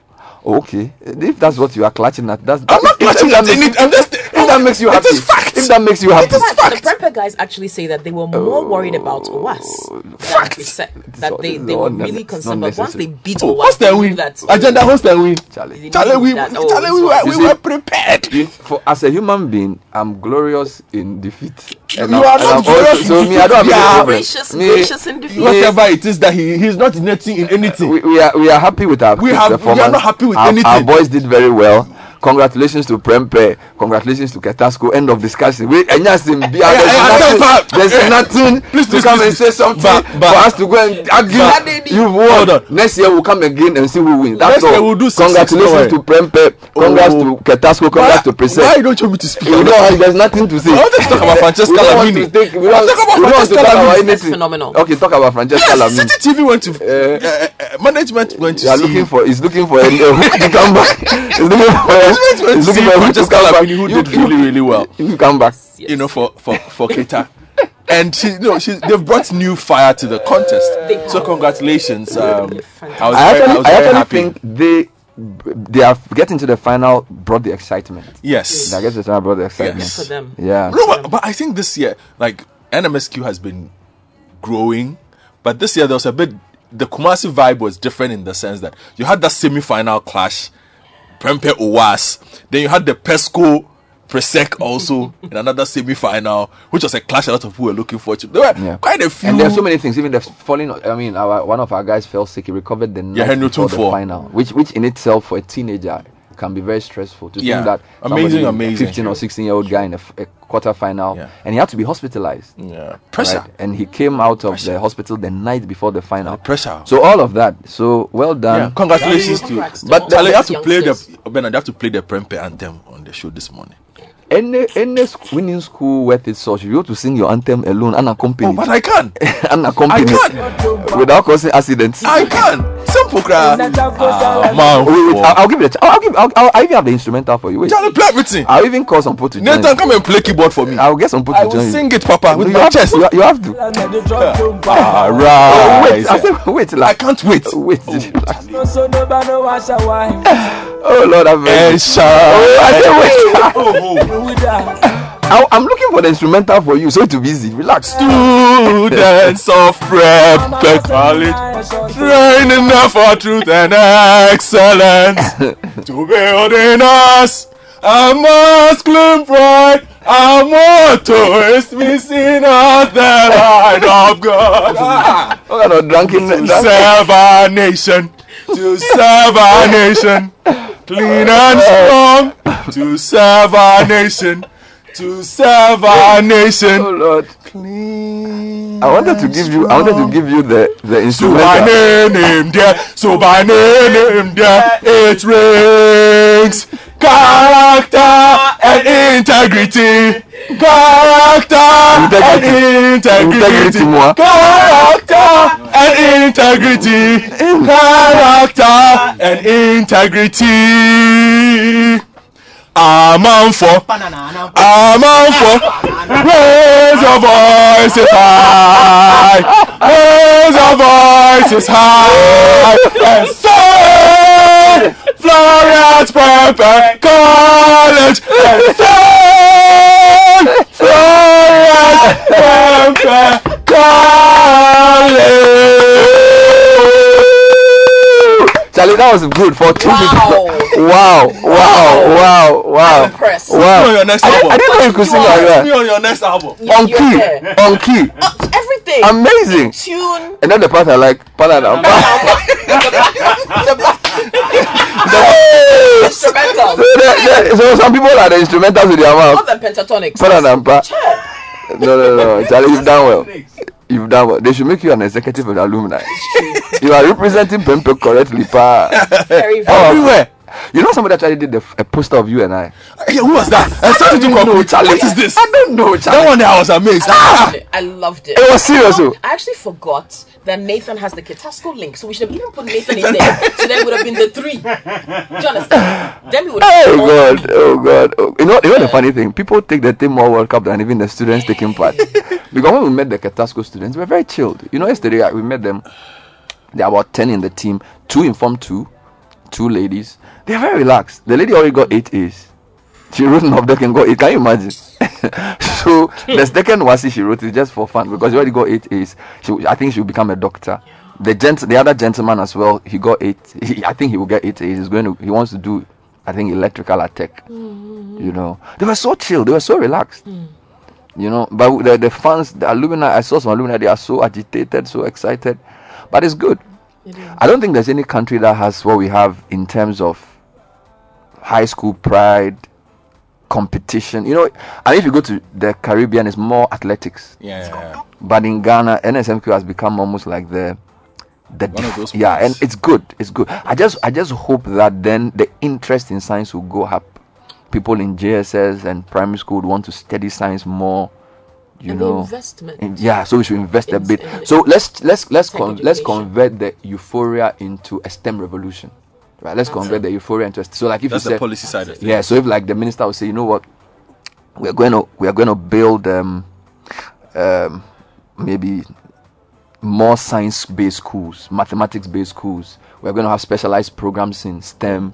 We're going to have robotics, robotics competitions. education, I was at I was at my former primary school's uh, graduation on Thursday. Hmm. Was it Thursday or Friday? I'm not sure. I think it's Friday. And two of the students uh, got a prize in some global robotics competition, some robotics event. And th- these are GSS students, you know. So if we can convert the euphoria of NSMQ into a STEM revolution where even in a public basic school, kids are experimenting, kids are using the right tools. So it's, Yeah. you see, if you look at our students, they are very good at calculations and things. But you know, I was telling somebody, Kojo was asking me some questions last weekend. As a core science student, I didn't really go to the lab many times. Yeah. You know, we, we a lot of the science was done on the blackboard. I was in the lab like thrice. So my I, whole I, secondary I, school. I feel that if we can find a way of making it, no child should leave primary school without spending at least a full term in a lab or something. Mm-hmm. Okay, and in that case, the science set comes in. Mm-hmm. Let's teach kids what it means to experiment. Let's let's take them out to do field work because science is experiential. Sure, yes. You're right. So I'm just praying that government will find a way of using this interesting quiz to boost STEM education. Yeah. I, I think that I mean if you look at the numbers of people who were there for the OWAS Prempe semi final. Yeah, that was that was that was That's like a house in Kumasi. Classico. Like serious. I mean serious matter. You know, Classico. I don't know how many countries have young people so engaged. You but know, but but, it's- but the key it's- point is what powerful. you've made. You know, we've powerful. heard we've heard the government talk about the need to revolutionize what we do with our education, focus on the sciences, but the investment hasn't come. We've had a lot of talk, okay, and a bit of show and tell here and there, the usual, but we haven't had anything really systematic or really tangible that we can show. Okay, Mhm. put them put your put your money where your mouth is. Invest change the way the courses are taught. Invest in the teachers themselves, Mhm. how they teach, the materials that they can teach with. Last week, uh, I was away, but I was listening to you. There was a story you did about teachers still asking for textbooks and stuff. I mean, Charlie. how, how are you going to teach them and Yeah. basic textbooks are not available? Mhm. Okay, so we, we, we must let the enthusiasm reflect in the policies that we put out Yeah. and the money Yeah. that we back the policies with. That is the only way you were able to move. We're going to be able to move this forward. You know, the advantage most of these students get, those who compete, Mhm. yes. A lot. Of, I, I I was reading a lot of tweets where people said, "Oh, they do a lot of chew and pour." Look, these kids forget they don't do chew and pour. They learn. They, they, They- they, they they, they understand stuff. the thing because They know their stuff. And the, if you the, the questions closely, they ask, the questions have if you- changed. If you don't understand, you can't answer. You can't. The questions can't have answer. changed. If you can't haven't answer. spent time doing practicals, some of the questions you yeah, cannot yeah. answer. I mean, the questions about red, why, what makes uh, palm oil, Oil red, what makes the, and then if a bird stands on top of the wire, why won't the uh, electric cable, why will the thing not shock him? All those things are questions that or why does steam burn hotter than You- water? you- These are practical, Practical- things. practical you know. things, Kojo okay. was trying to do some with me last week. I didn't sit up. he designed. So so well played to all those concerned. But I think the message the Citi Breakfast Show team is putting out is two things. Let's convert the NSMQ euphoria into a STEM revolution.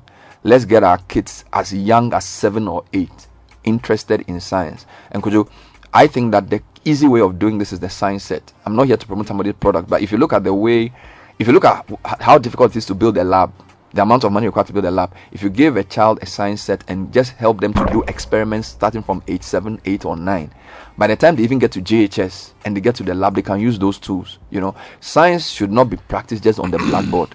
Science should be experienced. You know, there are experiments you need to do in that in the lab, and you need a lot of trial and error and stuff.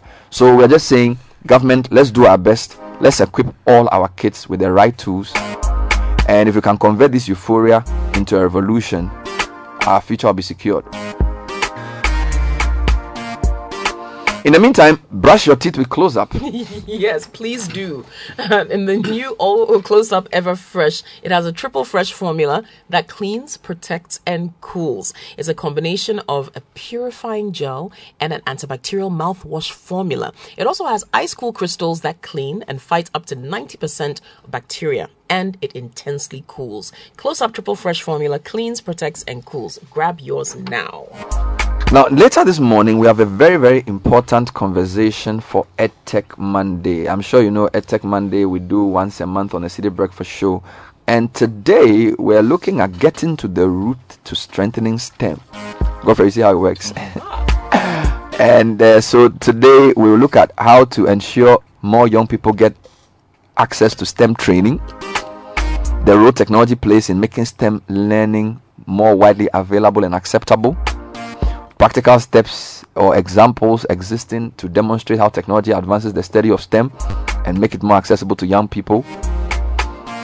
And so today I'll be joined by some very interesting people. Joel Dogo is the founder of MISE Foundation, an academic enrichment program dedicated to recognizing and advancing the education of Ghana's best and brightest young mathematicians. Dr. Ayorkor Korsah, who is a senior lecturer computer science and robotics at Ashesi University and co-founder of African Robotics Network. And Isaac Sesi, our own Isaac Sesi, founder of Sesi Technologies. So, in a way, even though this wasn't necessarily aimed at NSMQ, it's really flowed nicely in. So, uh, the MasterCard Foundation is a sponsor of EdTech Monday, and we'll be hosting these three people to talk about how to get to the root of strengthening STEM.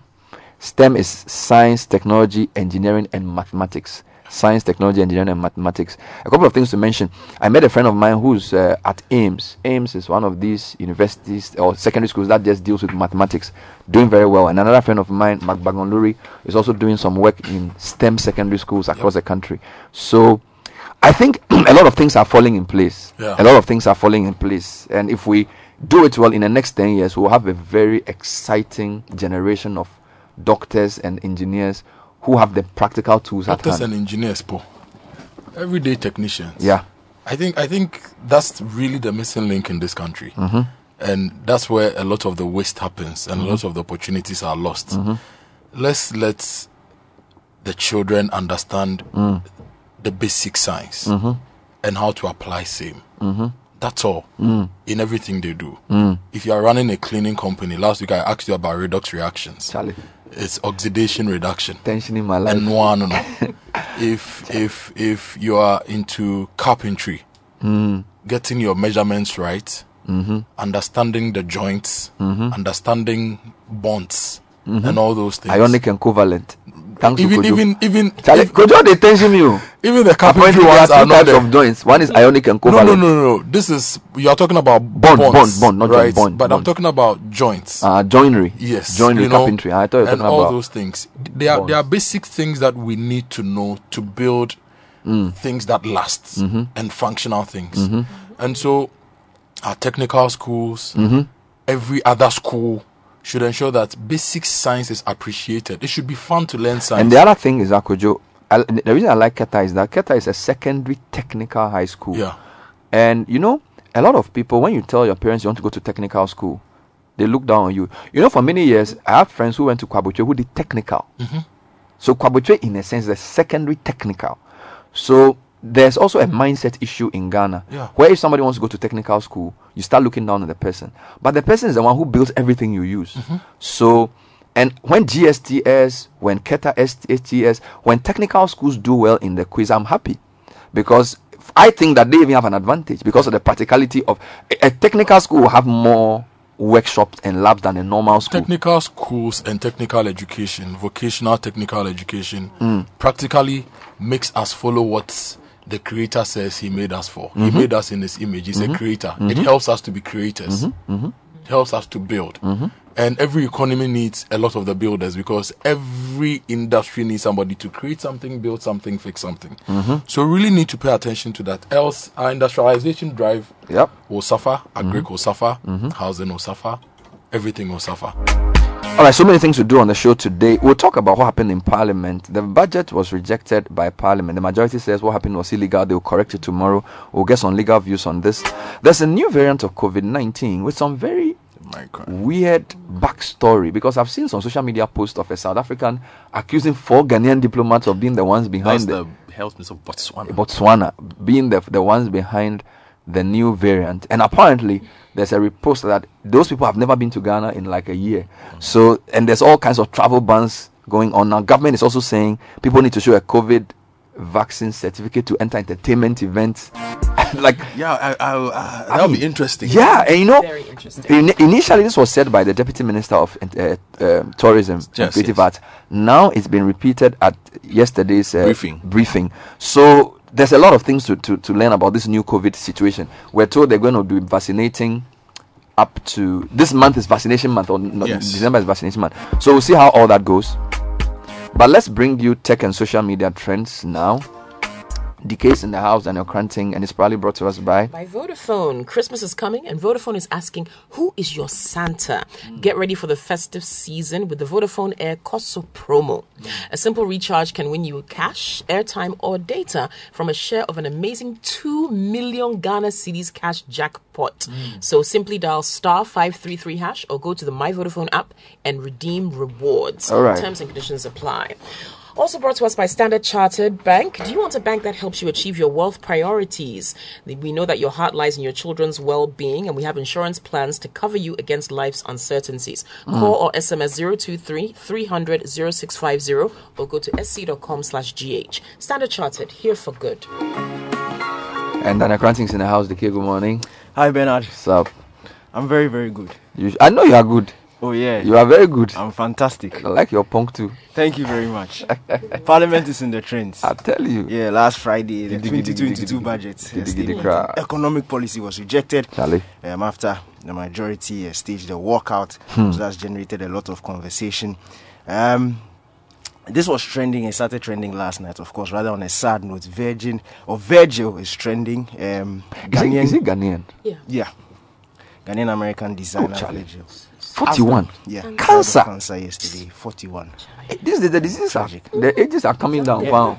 He's a tough guy. He's an off-white founder. Oh. Um, director of Louis Vuitton's men's collection. He's Charlie. a creative designer. 41. Top albums. He's done about three or four albums for Kanye West.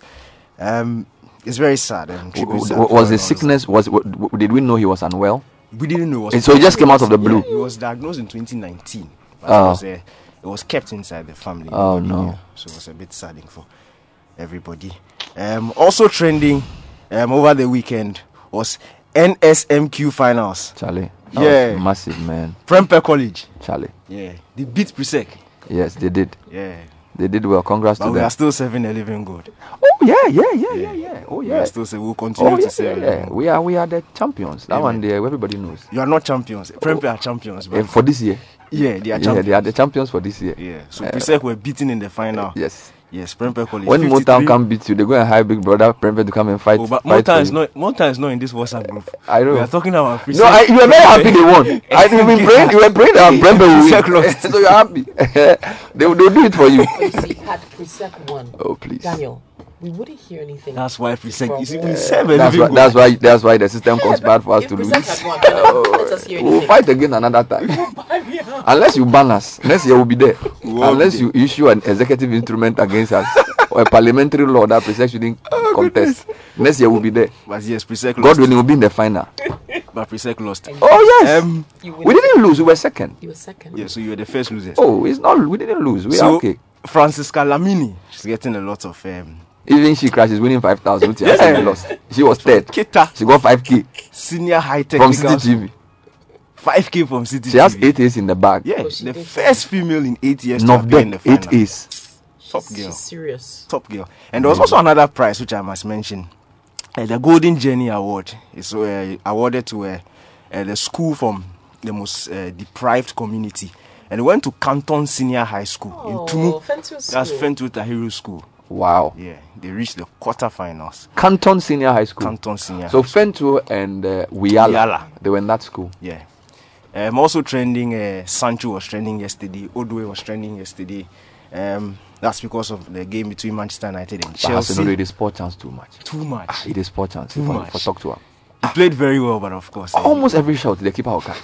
Charlie, if I call her advice, I know he's your friend. Call him and say, "Look, but- I don't know if you're. But if he's doing it against my team, I like it. No, no, it's general. His sports chances too. I mean, I'm not a Chelsea fan, but It's frustrating. yeah, It's it's, like he's a very good player. He always gets in good He has positions. everything, but when he gets to Yeah, he should call Asamoah Gyan to give him advice oh baby, on how to score oh goals. baby, I will do some techniques before I go. Are they like- You shouldn't have mentioned oh baby, actually. Um, Spotify they started experimenting with a vertical video feed. It's similar to um, TikTok's uh, successful design. All right. It's a new feature. and it's still in early stages. Hmm. Um, we are unsure um, if it will be uh, slated for a wide release or it's just for a period of time. But um, of course, if you have it and you update, you can check it out. All right. Thank you very much, uh, Daniel Cranting. That was second social media trends. Unleashing the power of relevant radio. This is Citi 97.3. The Citi Breakfast Show. Rise above the noise. So it's 12 minutes past 8. A few more people are, are sending their requests. I'll do them shortly. Before that, though, Before that, ECG has an announcement for us. So, the Electricity Company of Ghana wishes to inform the general public, especially its cherished customers, that the operations of the company's National Revenue Protection Task Force from the Ministry of Energy has kicked off against illegal connection activities in all ECG operational areas. The task force teams, assisted by the security services, are authorized to check the integrity of ECG meters and service cables at customers' premises to unearth any illegality. Customers are advised to inspect the ID cards of the members of the teams and cooperate fully in this all important exercise. Please note that ECG has the authority to prosecute persons engaged in such illegal acts within ECG network by an executive instrument. Customers and the general public are therefore being cautioned to do the right thing and stop illegal connections since it amounts to a criminal offense and has dire consequences on the finances of the company, quality and reliable electricity supply, and on the socioeconomic development of the country. General public are encouraged to report any act of illegal connection to the nearest ECG office. You can call the task force via 0551 444 011 for an informant reward of 6% of the surcharged amount upon confirmation of the crime. The identities of informants remain strictly confidential. 30 minutes past 8. Later in the morning, as I said, we have EdTech Monday, and today we're looking at STEM. I mean, very, very nice uh, coincidence of events. We're discussing uh, how to engage STEM in a much more meaningful way, getting to the roots to strengthen STEM. How do we ensure more young people are able to access STEM training? STEM is science, technology, engineering, and mathematics. What role does technology play in making STEM learning more widely available and acceptable? What practical examples exist to demonstrate how technology advances the study of STEM and makes it more accessible to young people? And what role does the EdTech community play in shaping the space to encourage more youth to participate in STEM? My guests will be Joel Dog- Dogo, Ayorkor Korsah, and Isaac Sesi.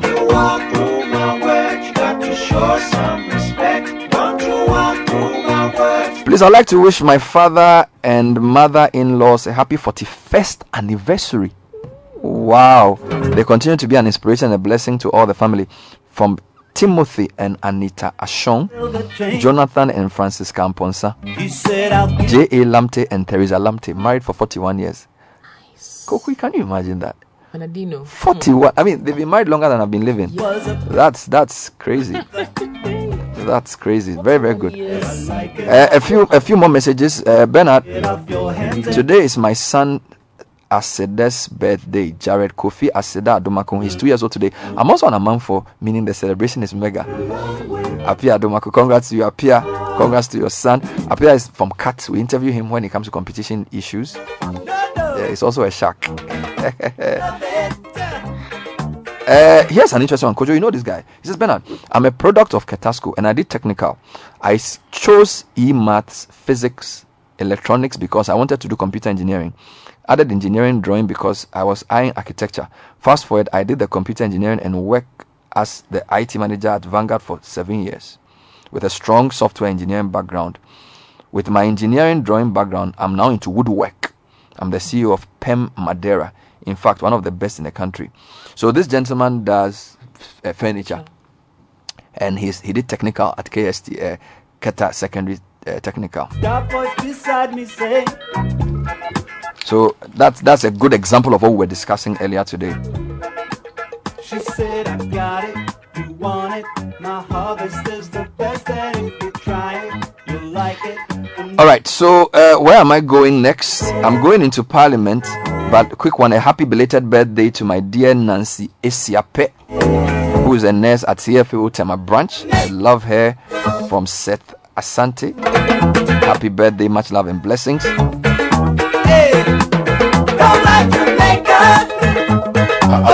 Yes, sir. Today is the birthday of the former president. Oh, His Excellency John John Plenipotentiary Dramani Mahama. Charlie, I need an Elvis. I need an Elvis. You know, it's been a long time.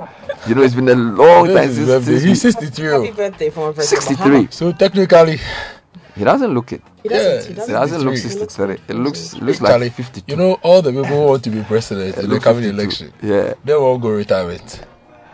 What do you mean? They're over 60. Are you sure? I gotta. Ah, How old is uh, How old is Bawumia? Bawumia is not 60. He's not. Bawumia will be 60 by the time we go for No, are you sure? election. Bawumia was supposed to be a young man. Let's, apparently, when he was let's, you, let's check Bawumia's age. let's check Bawumia's age. No, You, but check. but today we are celebrating John Yeah. Mahama. My silver chain. Charlie, Mr. Former President, happy birthday Big to man, you. big man. Enjoy the day. No, that's not how you wish. The, this is not how you wish years. the birthday. Ah, There's a ah. better way. There's a better way.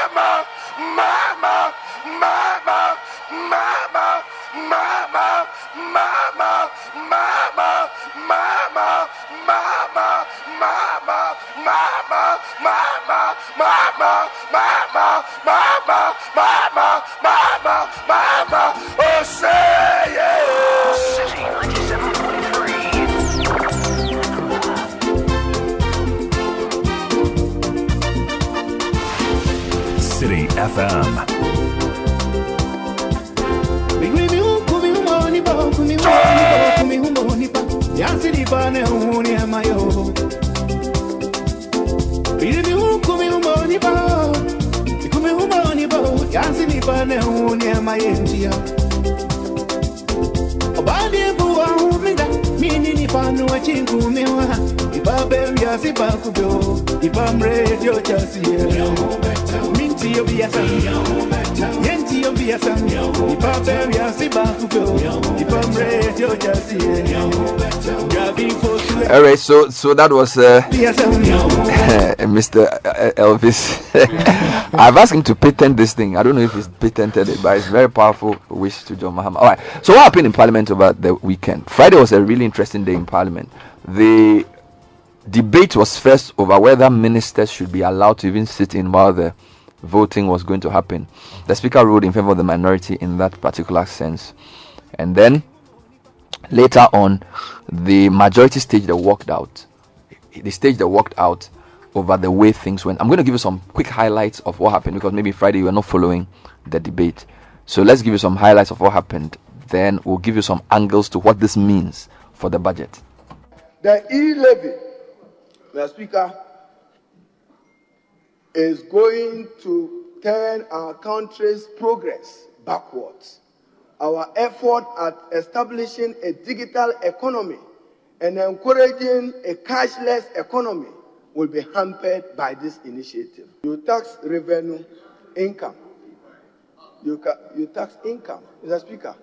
Mr. Speaker, that tomato seller or onion seller, if he chooses and decides that he doesn't want to travel to Navrongo, he wants the tomato brought in by road and that's a memo transaction, a Momo transaction.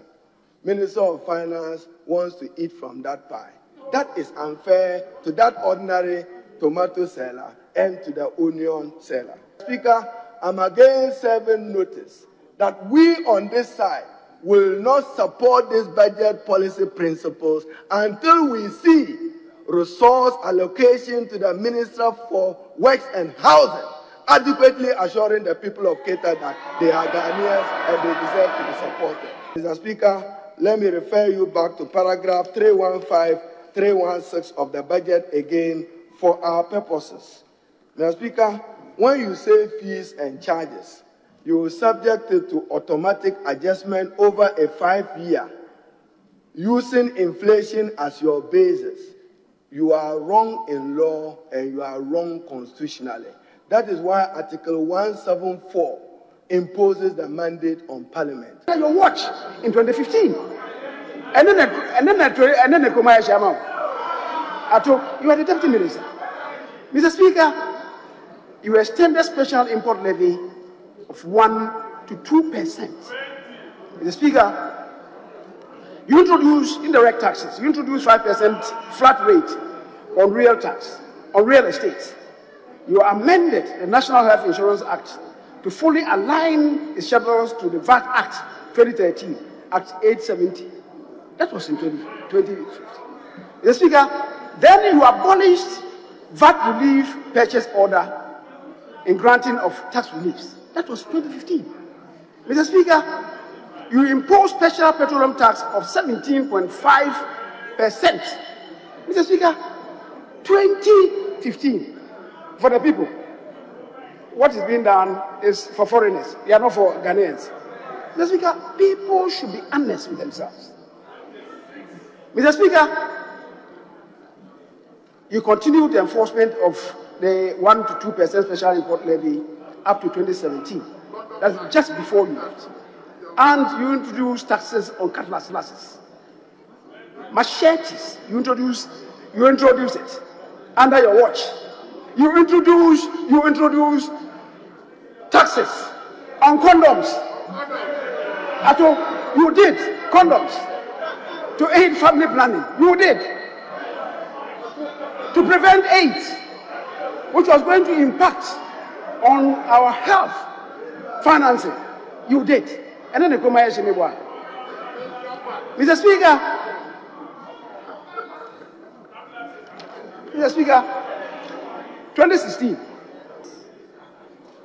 My prayer to you, Mr. Speaker, is to enable me to engage with the minority, extended caucus, leadership, and also with the majority before the question is put to vote. Mr. Speaker, it is important that we leave this House, this budget, a people with one language. Mr. Speaker, we must recognize the times that we are in, Mr. Speaker.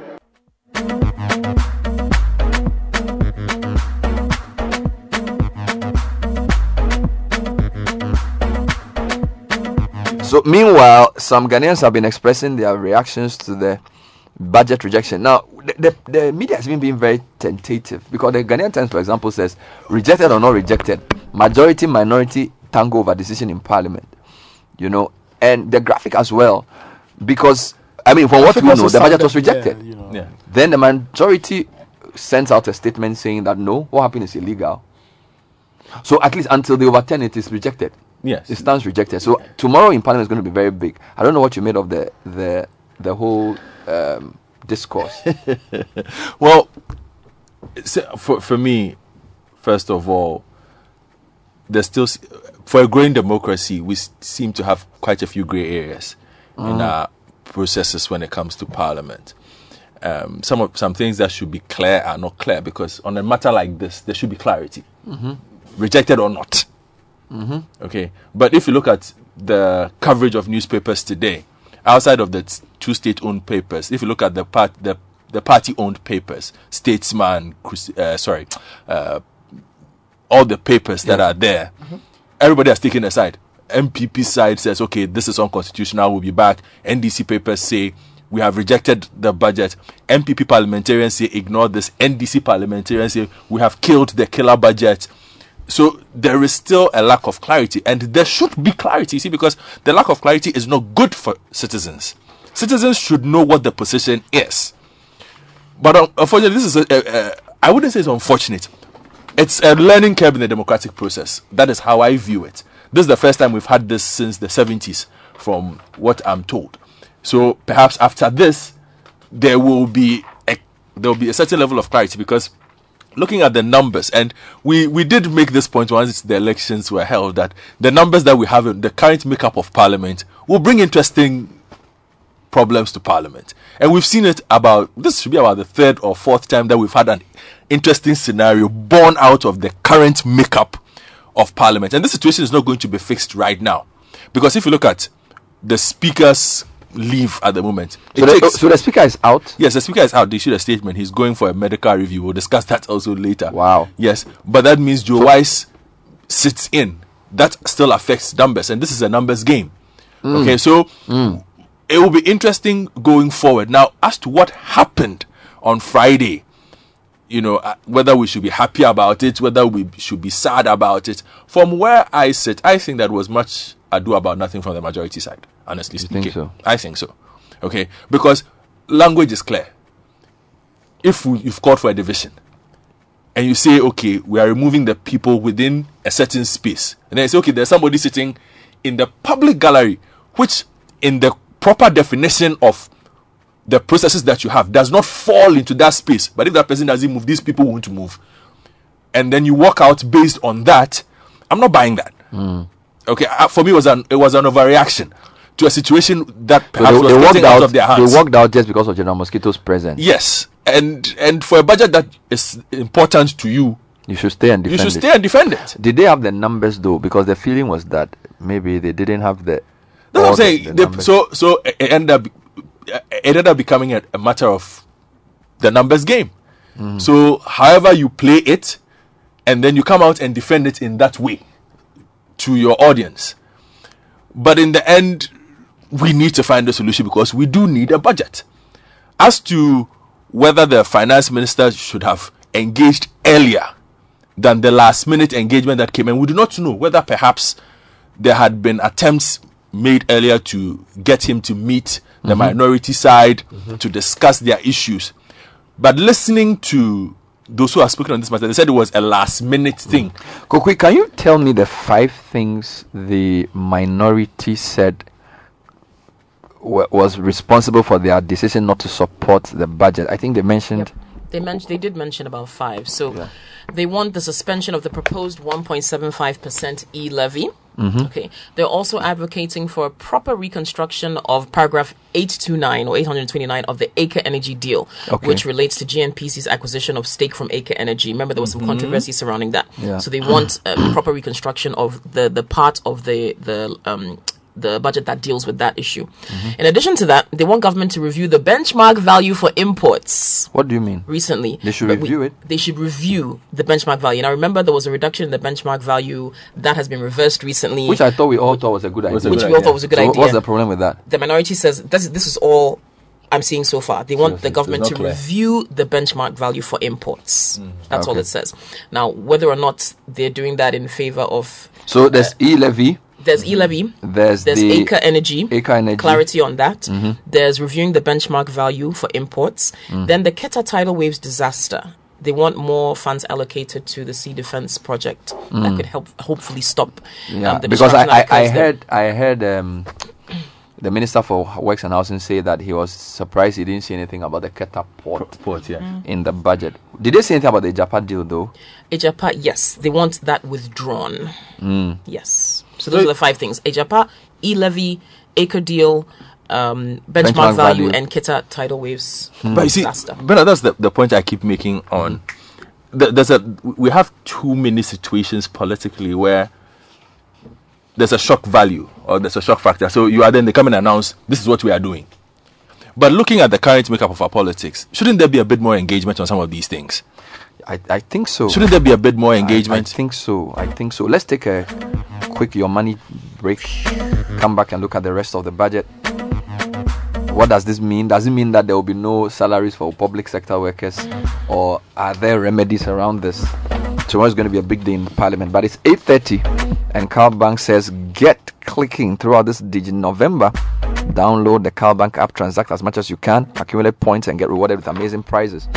Santa Claus came early, so whether you're making payments, splitting bills among your friends, generating invoices, or transferring funds, or buying airtime, just do it on the CalBank app. To learn more about Digi November, call us toll free 0800 500 500 or chat with us online on our social media platforms and on WhatsApp. You can also go to calbank.net to know more. CalBank forward together. All right, so what's the first fresh tip for the week? We're getting there, Bernardino. Slowly but surely. Slowly but surely, our six month savings challenge, Mm. we're approaching the last month. All right. Yeah, yeah. So for this last Monday in November, Mhm. the amount is 115 Ghana cedis, 115, to Mm. save for this week. Yes. Mhm. So if you've been following us, then you know every week we've been giving you different amounts of money to save, Mhm. and that is all towards the goal of saving 5,000 Ghana cedis by the end of December. Okay. So this week, put away 115 Ghana cedis to add to what you've already saved up. That was your money.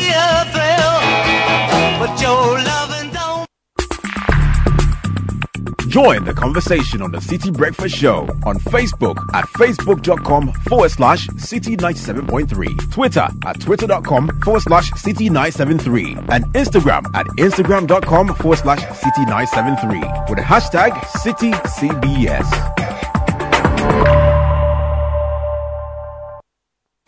This is the Citi Breakfast Show, the city's biggest conversation. Unleashing the power of relevant radio. This is Citi 97.3. This is the, the Citi Breakfast Show.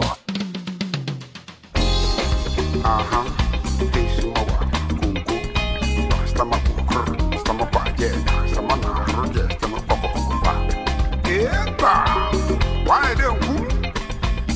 If you have done, you wouldn't ignore it now.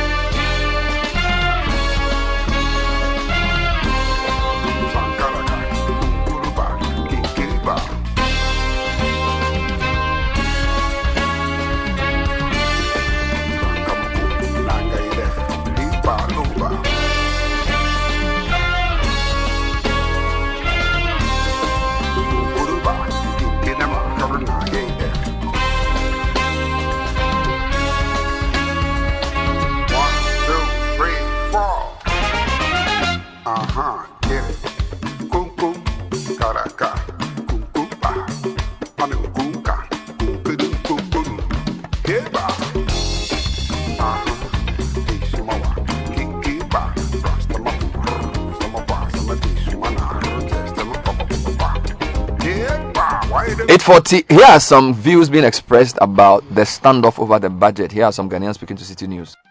For the first time in the Fourth Republic, a budget statement of an administration was rejected on the floor of Parliament based on the decision of the Speaker of the House.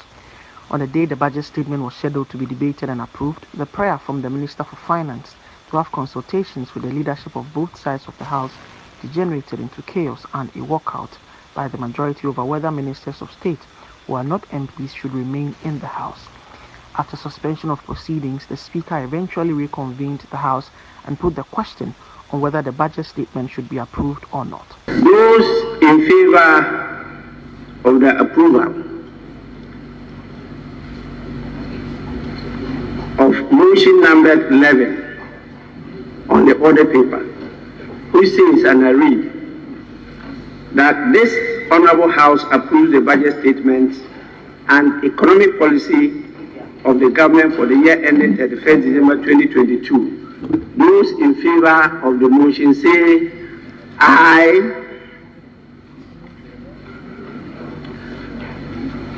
Those against the motion say no. Honorable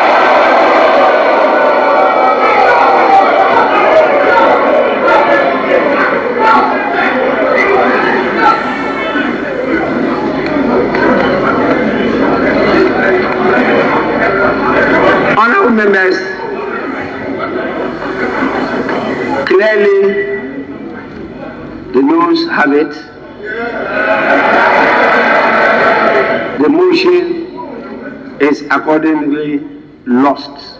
With the absence of the majority from the floor and the rejection of the budget, Minority Leader Haruna Iddrisu addressed the press. my caucus, which has stood firm in solidarity and in support to do right for the people of Ghana. Thank the media. Thank the media. And to thank the media for staying put. You've done so well.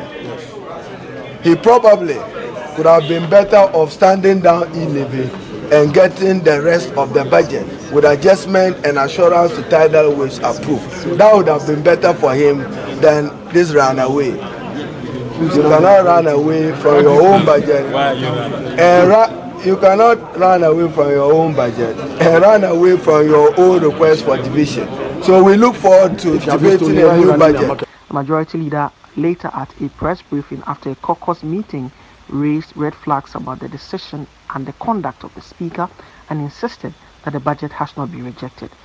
no question, absolutely no question for decision in the House shall be proposed for determination unless there are present in the House not less than one half of all the members of the House.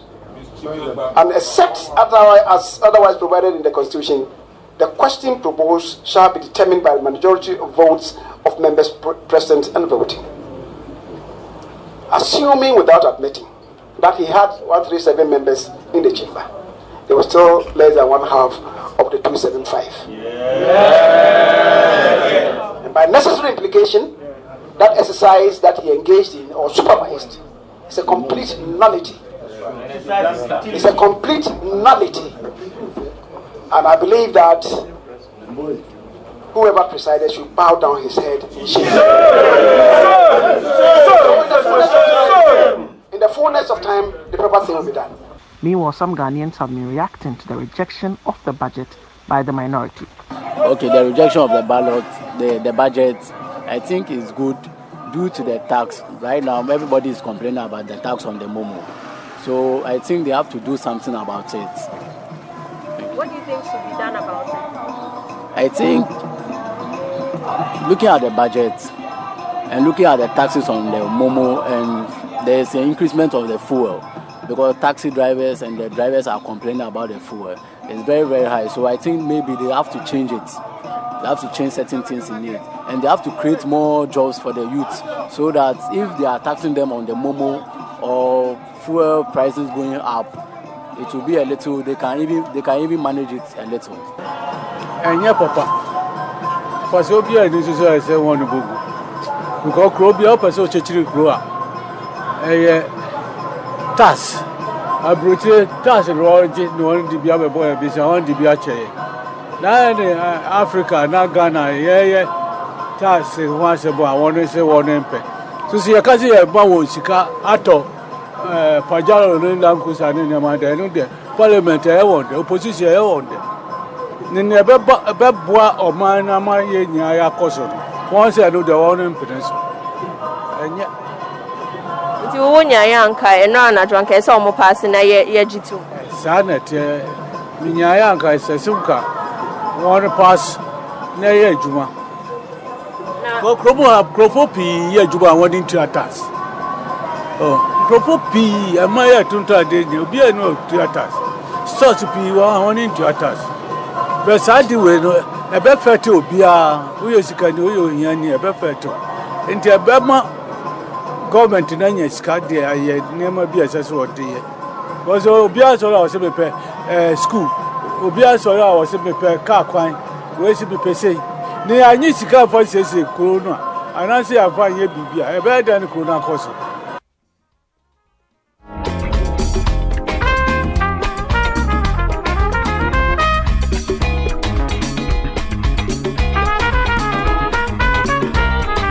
So th- that was a report Duke Mensa Opoku to put together with uh, some members of the public speaking. Now, two key members in this discussion, John Kumah, Deputy Minister of Finance, Kweku Ricketts-Hagan, MP for Cape Coast South, have also been speaking there on the big issue this weekend.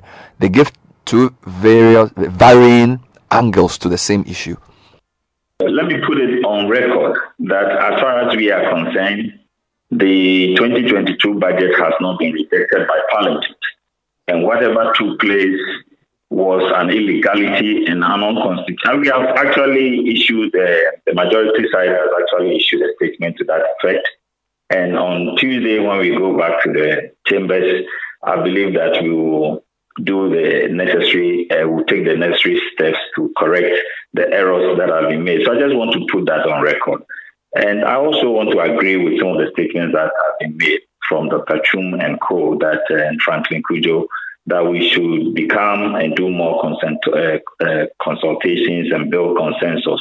And and and for my uh, the fellow MP, the honourable uh, member from Cape Coast, he says that we should move on uh, going forward and try to build consensus. Yes, government is always ready to have that engagement, but this is the situation where, at one breath, we say that you are not engaging enough, and another breath, the finance minister comes to parliament to say that I have heard your concerns.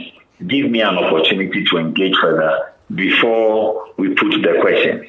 And then we, we have the Speaker of Parliament uh, calling the marshal on him.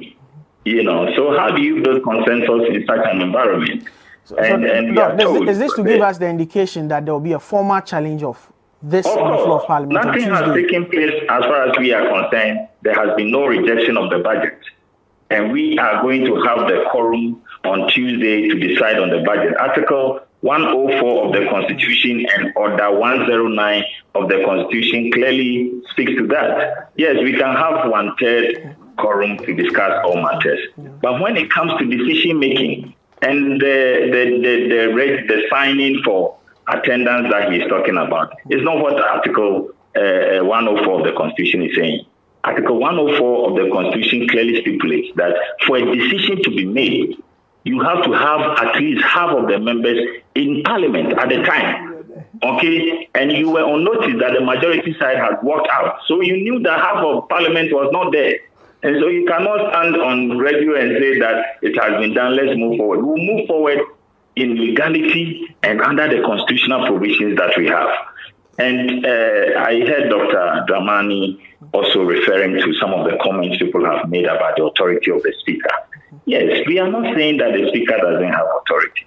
But the Speaker of the authority, not just the Speaker, even the Chief Justice, the President, and every public officer, your authority is defined in the law.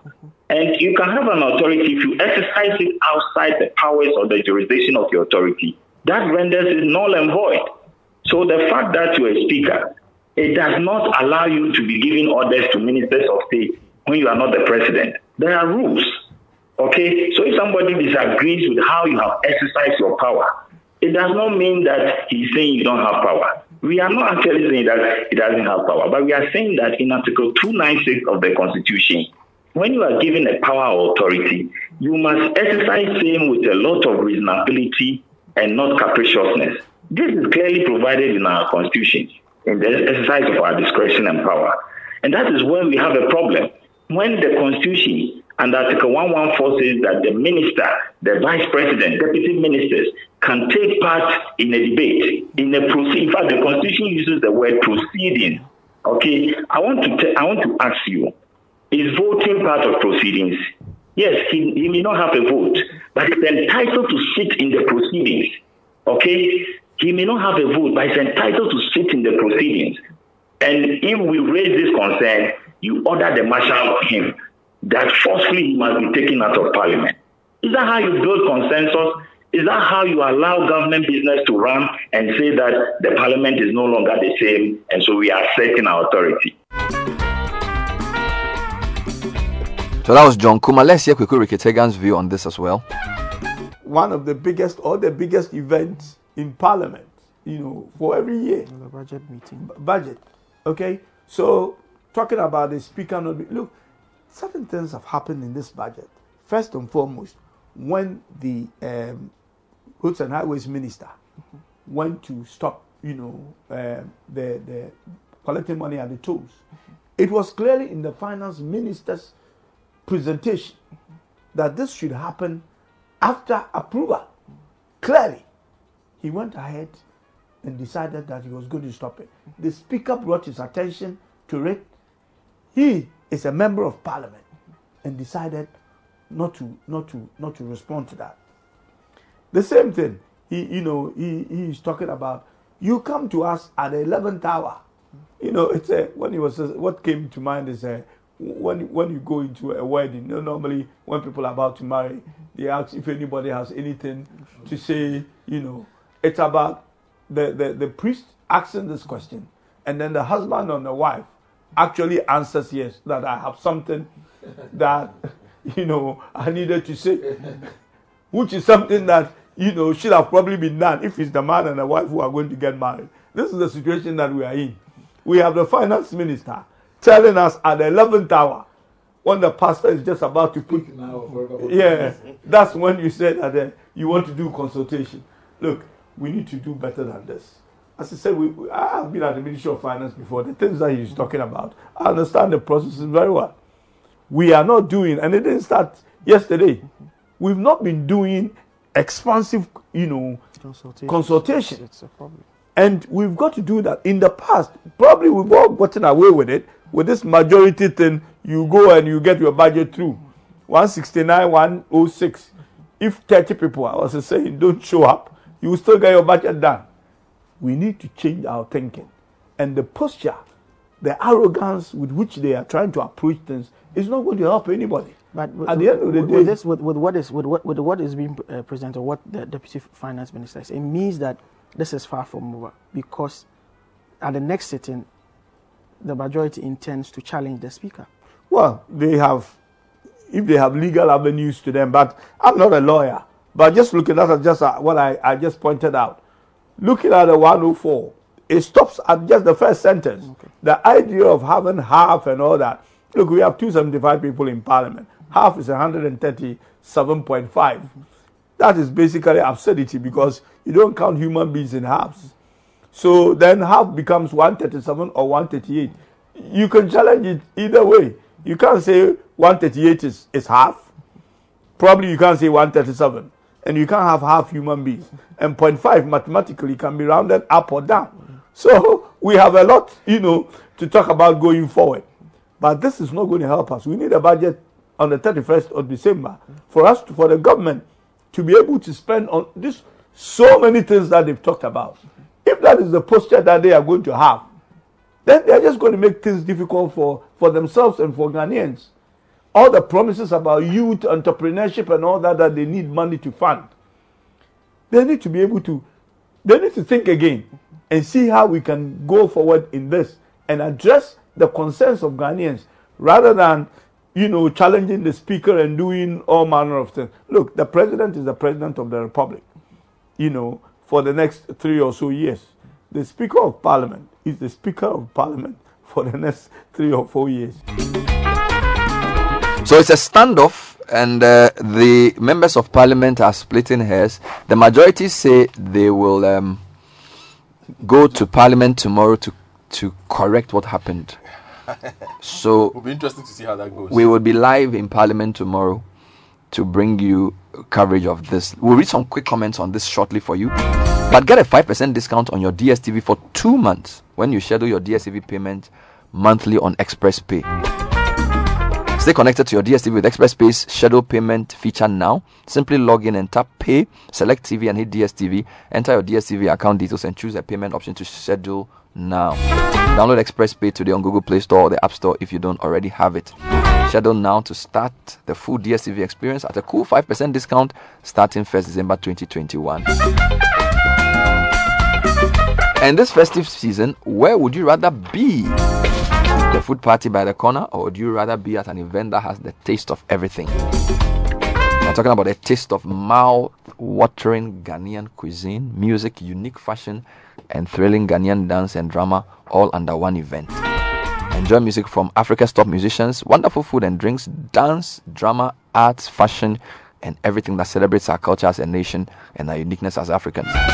Join us on 27 December at the forecourt of the State House, 2 p.m. The Taste of Ghana is brought to you by GIPC in partnership with GEPA, GTA, Beyond the Return, Ministries of Tourism, Culture, Finance, Information, Foreign Affairs, and Trade. You can also call 026 1355599. That's 026 1355599. Or follow GIPC Ghana for more updates. And did you know that over 80% of domestic fires are caused by the use of cheap and substandard electrical cables? You're also likely to rewire your property within three to five years when you use substandard cables. Look no further. Go to Nexans Cable Metal. They give you the best and highest quality cables. They're proudly made in Ghana and they're guaranteed for over 40 years. For more information, call 0544 349 855 or visit nexans.com.gh. Nexans, we electrify the future. Oh, yes. And have you ever wondered how many hours of data Surfline gives for free for you to stay connected? If you are a heavy Netflix user, you can watch up to 20 hours of your favorite programs in HD quality for free. Time is everything, and it's the hours that count. Buy your Surfline device from Surfline shops today. Nothing works better than Surfline. Better together.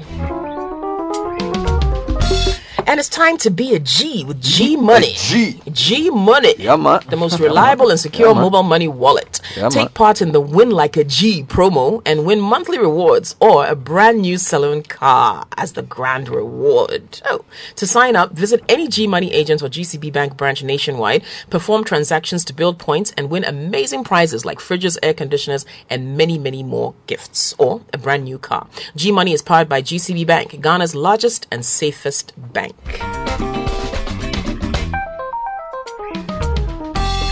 Ha ha ha ha and own a home for as little as 240,000 cedis. Yes, you heard right. For as little as 240,000 cedis. Same as buying a, uh, same as buying a brand new car today. Now, Sethi Realty is offering huge discounts on their two and three bedroom apartments this Christmas till the end of this year. Homes that are designed and built to reduce your cost of living and an excellent opportunity to invest in Yamidria apartments located in Tema, very close to the Palace Shopping Mall. Why don't you give them a call on 055 143 5555 or 055 143 8888 or visit them online at nyamidriagh.com. T's and C's apply. And it's a new flavor, another energetic experience, a pleasant taste. Energize your day with a can of Good Day energy drink and know the difference. Grab a can, share with friends. Available in all GOIL shops, Bachona Total, Melcom Supermarket, Palace Mall, and a pub near you. Take a short break when we come back. EdTech Monday and aptly caption the discussion on STEM. Well, the point that the, the Citi Breakfast Show makes today was let's convert NSMQ euphoria into a STEM revolution. Let's get everybody excited about not just bragging over who's won or lost, but also actually giving young people the chance to experiment, to get into the lab, to do the calculations. And that's what we're discussing today. EdTech Monday is brought to you by the MasterCard Foundation. And today we have a very exciting panel looking at uh, strengthening STEM, getting to the roots of strengthening STEM. We'll be right back with that. Stay with us. This is the Citi Breakfast Show, the city's biggest conversation. Join the conversation on the Citi Breakfast Show on Facebook at facebook.com forward slash citi 97.3, Twitter at twitter.com forward slash citi 973, and Instagram at instagram.com forward slash citi 973 with the hashtag CitiCBS.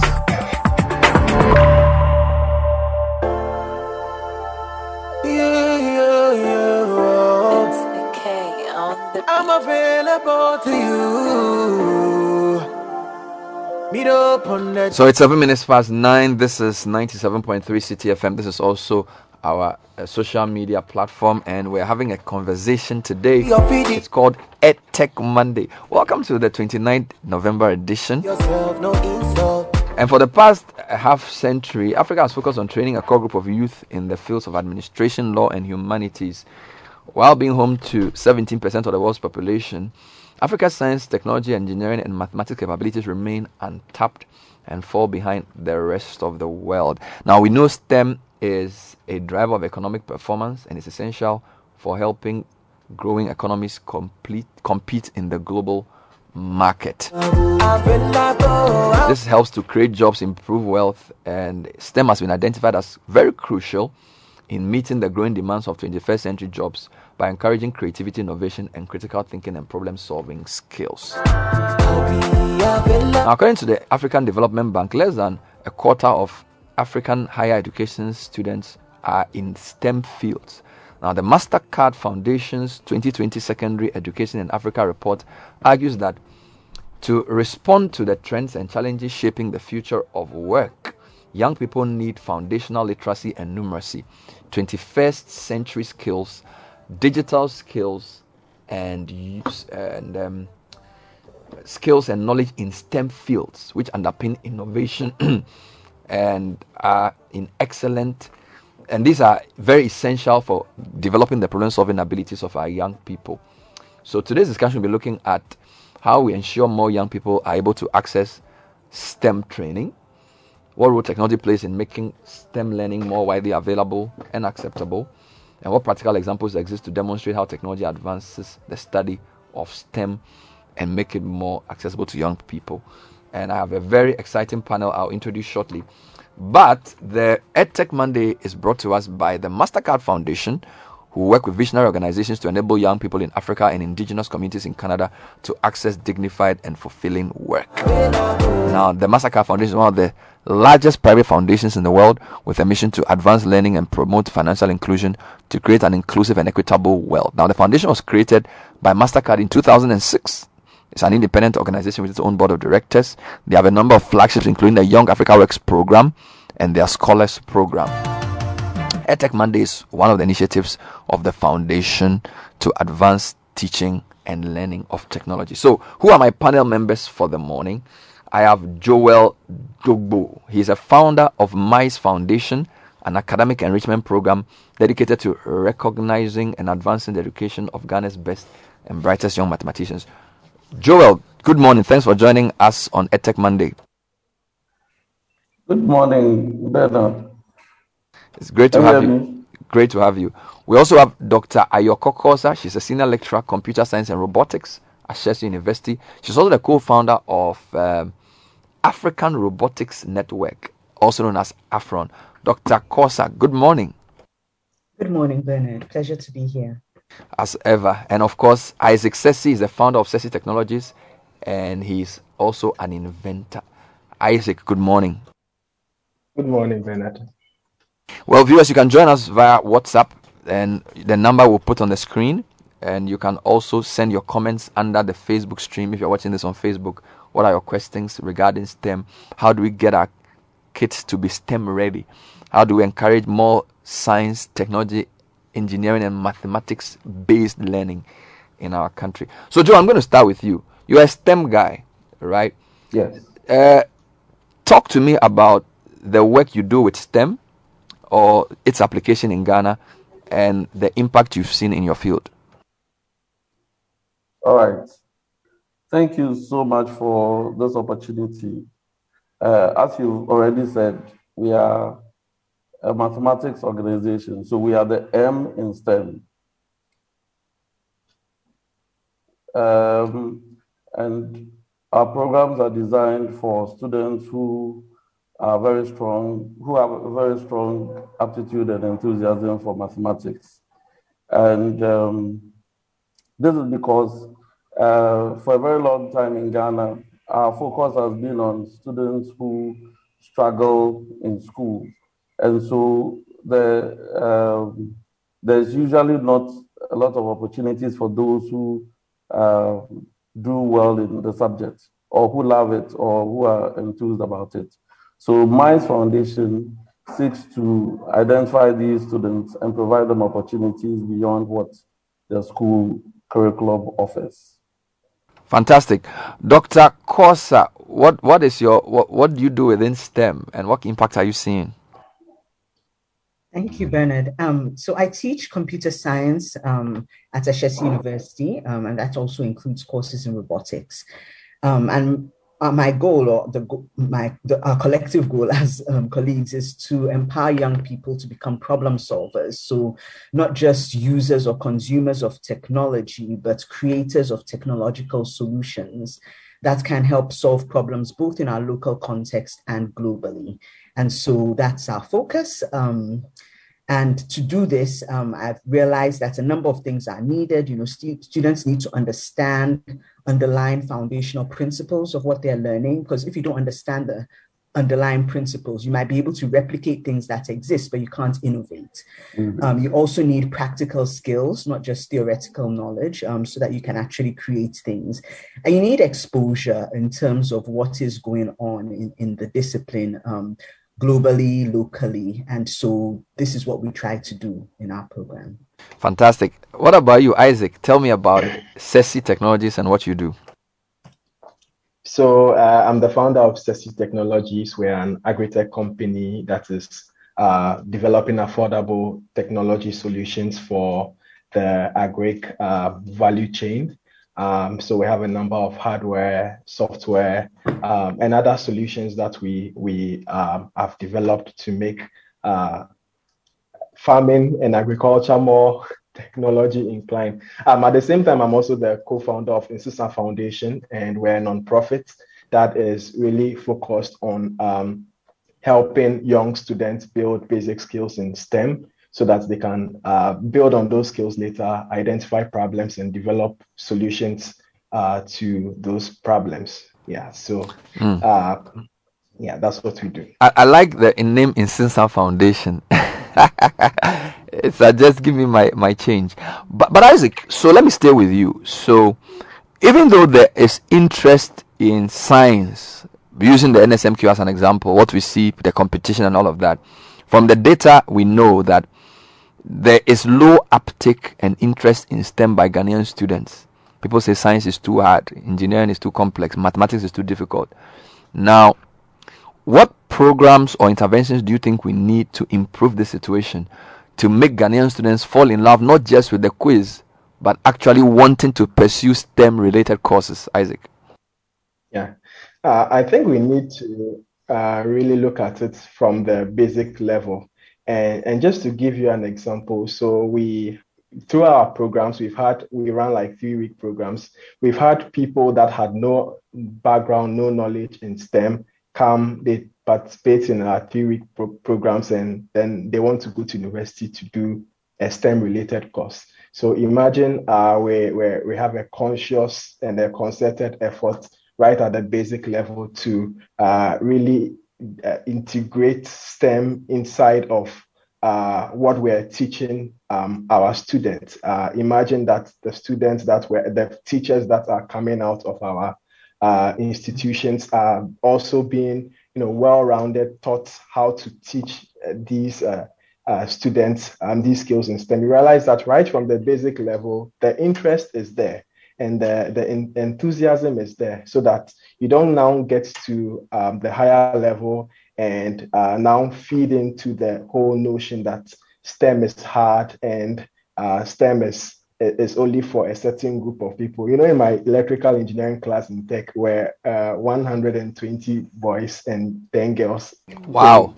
in our electrical engineering class, and typically you you you see that even um, when you look at how the system is designed, uh, you you realize that when you go to school, the cutoff points are when you look at the the, the courses with the cutoff points, um, the very high cutoff points, a lot of them are STEM courses, and so like it just makes them inaccessible to people that may not um, necessarily have good grades. But then when you make this more not like a privileged subject for only a certain um, elite few, uh, then and you open it up right at the basic level, I believe that we're going to see more people or more students being very interested in in STEM and choosing to pursue mm. uh, more STEM related.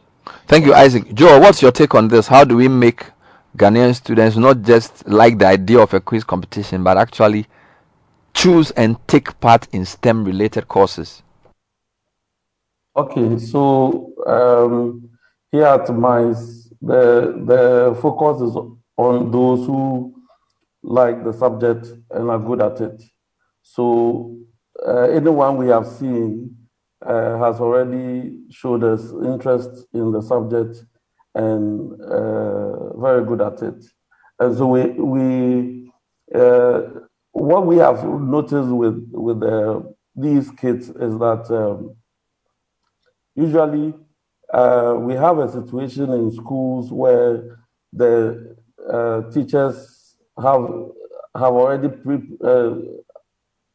have already assumed that some those students who are um, good at the subject, the math or science, do not need any extra help, and so they are usually left uh, unattended to, and then the focus is on those who are uh, how do you call it struggling in the subject. But we feel that uh, most of these scientific uh, innovations and whatever have been done by very brilliant people. And so if we are wasting the talent of these students uh, by neglecting them, they usually become very bored in class because then there's nothing to do uh, because they already know what the teacher is teaching the other students and they are waiting to, uh, how do you call it, have their turn, but that turn usually doesn't come. So for most of our students, and for the most of the students that we have seen, that is one of the major reasons they uh, don't like the subject because that it's like we are already good at it. So complacency sets in, and by the time you realize they fizzle out. So I think that there should be a concerted effort uh, of uh, how do you call it, differentiating students right from uh, the high school level, the junior high school level, so that it's not the whole country doing the same curriculum. But for some students, they may need an advanced uh, curriculum. For instance, we have students in grade five who are able to do the uh, O level level work. And because they are supposed to follow a particular curriculum, they are not interested in the subject. So even when their parents uh, bring them to our program, they have the same uh, attitude of, uh, well, I know it already. But by the time they realize, it becomes too difficult for them at the fizzle out. So for us, uh, for the kind of students we deal with, the problem is with how teachers neglect students in class uh, if we are able to solve that, we would get a lot more Einsteins walking our streets. All right. Thank you, Joel. Uh, Dr. Korsah, talk to me about your views about how to get students to take up STEM in a more sustainable way. I, I, agree with some of the points that have already been made. Um, I think that one of the things that we really, really need to address is the issue of rote learning in our curriculum, right? Or in our educational system. It's not the curriculum, it's the it's the educational system, right from the very low levels, the primary school through secondary school. Um, we learn a lot of our students learn things um, by rote and are not really understanding the application of it or the implications of what they're learning. And so you know you can't if, if you don't understand that something is really related to your life, you're not going to be interested in it. Um, and I think that's really, really um, important. I'll just use I'll use a couple of um, examples. One is just my personal um, my personal experience, you know, as a um, as a student. So I was fortunate um, to develop a love in science right from a, a very young age, and that love came about because I saw science all around me. Right, I, I looked at the, st- uh, the stars and I was like, wow, each of those stars is like a sun, right? And this was when I was a young child, and that fascinated me. And I wanted to learn more about that. I wanted to understand how this tiny little star could actually be a huge sun, but really far away, right? Um, when I was studying chemistry in, in secondary school, and one thing that always fascinated me was that if you put something oily in a plastic bag, somehow the oil seems to end up on the outside of the bag whereas if you put water in a plastic bag that didn't happen. And i wanted to understand why why is that the case? And when i studied chemistry in in sec- senior secondary school and we started talking a little bit about organic chemistry and what you know how organic solvents can um, dissolve organic substances i was like wow okay i'm beginning to understand this now right?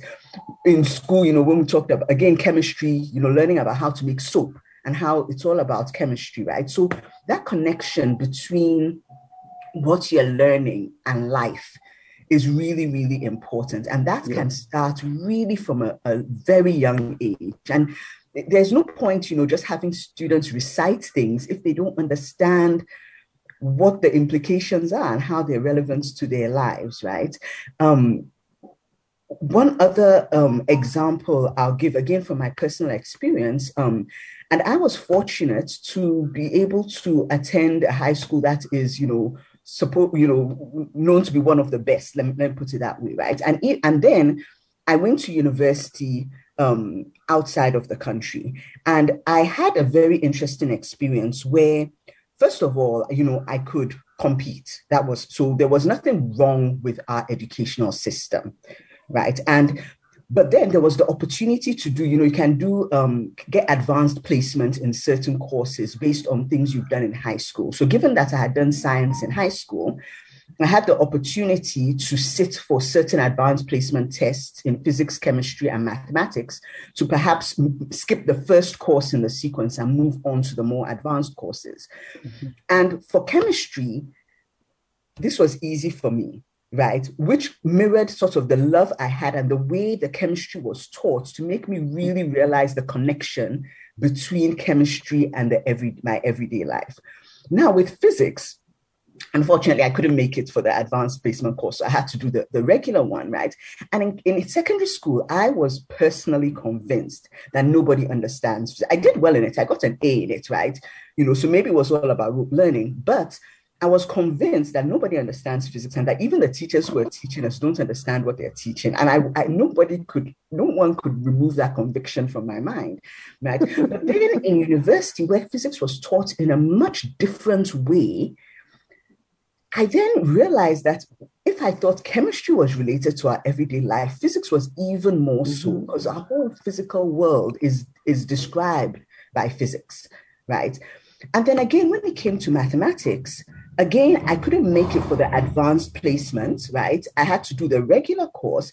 And for the first about third of the semester, I really felt I was on my, upside down on my head because although I had learned calculus, this what I was being taught didn't seem like calculus to me right? And later on, I realized that uh, I had learned a lot of calculus by rote. I knew how to do integration and differentiation, you know, mathematically. I knew that, okay, you do this, you do that. But I didn't really understand the foundational principles. What is calculus? It's about measuring the rate of change of things, right? And how does that relate to everything else in our world that is changing? And it took me a while to kind of reorient my mind, right? And so I think this notion of really helping students understand the underlying principles and the connection between what they're learning and the real world is really, wow. really essential. No, I, I, I mean, I love the way you talk about science because some of your headaches. I mean, I never understood chemistry. I, I, I didn't know what was going on with chemistry. Physics was better, and I was just doing core science. But it always confused me. The symbols were just crazy. Now, what what what what what fascinates me, uh, Ayorkor, is the fact that you have a PhD in robotics and AI in 2013. I didn't even know there was anything like that. The year you were doing that because I didn't even know there was anything called robotics and artificial intelligence 2013.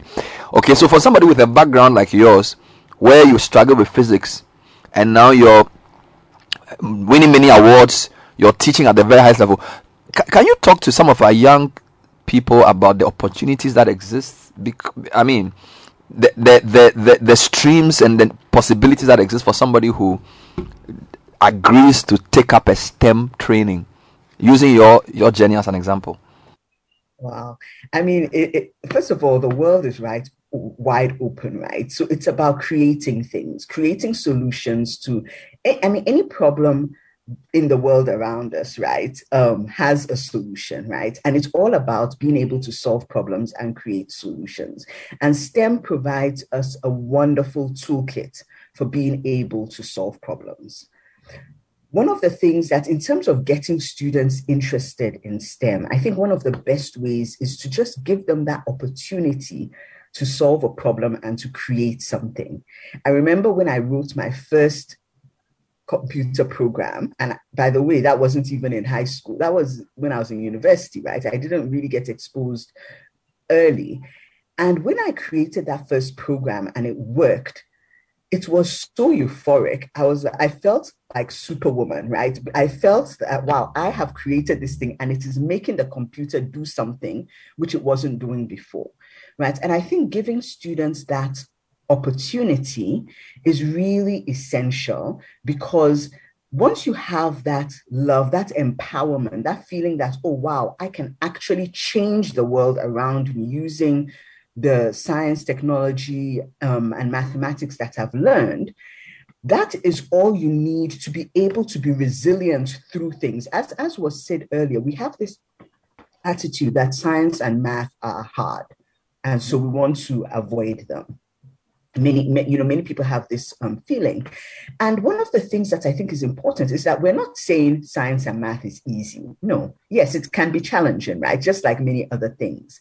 However, many things in life are challenging, and it's about having the resilience to take up a challenge and to grow in it and realize that this is a growth process. And one of the ways to equip students with that resilience, right, is giving them that feeling of empowerment. If they have that feeling of empowerment early on, then whatever challenges come their way, they feel that, oh, wow, I can do this, right? So, I mean, in terms of the opportunities that are out there, I mean, I think they're endless. I don't even know where to start um, yeah. in terms of enumerating them, right? Um, but the key thing is that, you know, just look around you, anything that you enjoy using or you think is cool, right? How was that thing created? Do you you know we watch tv every day. What's happening behind the scenes with the te- television right? We listen to music right? How is that created? We um we eat food you know? What what is going on and why do we need a balanced diet in terms of the kinds of things that we eat? Like everything around us really is all about science technology engineering and amazing stuff this is EdTech Mondays brought to you by the MasterCard Foundation.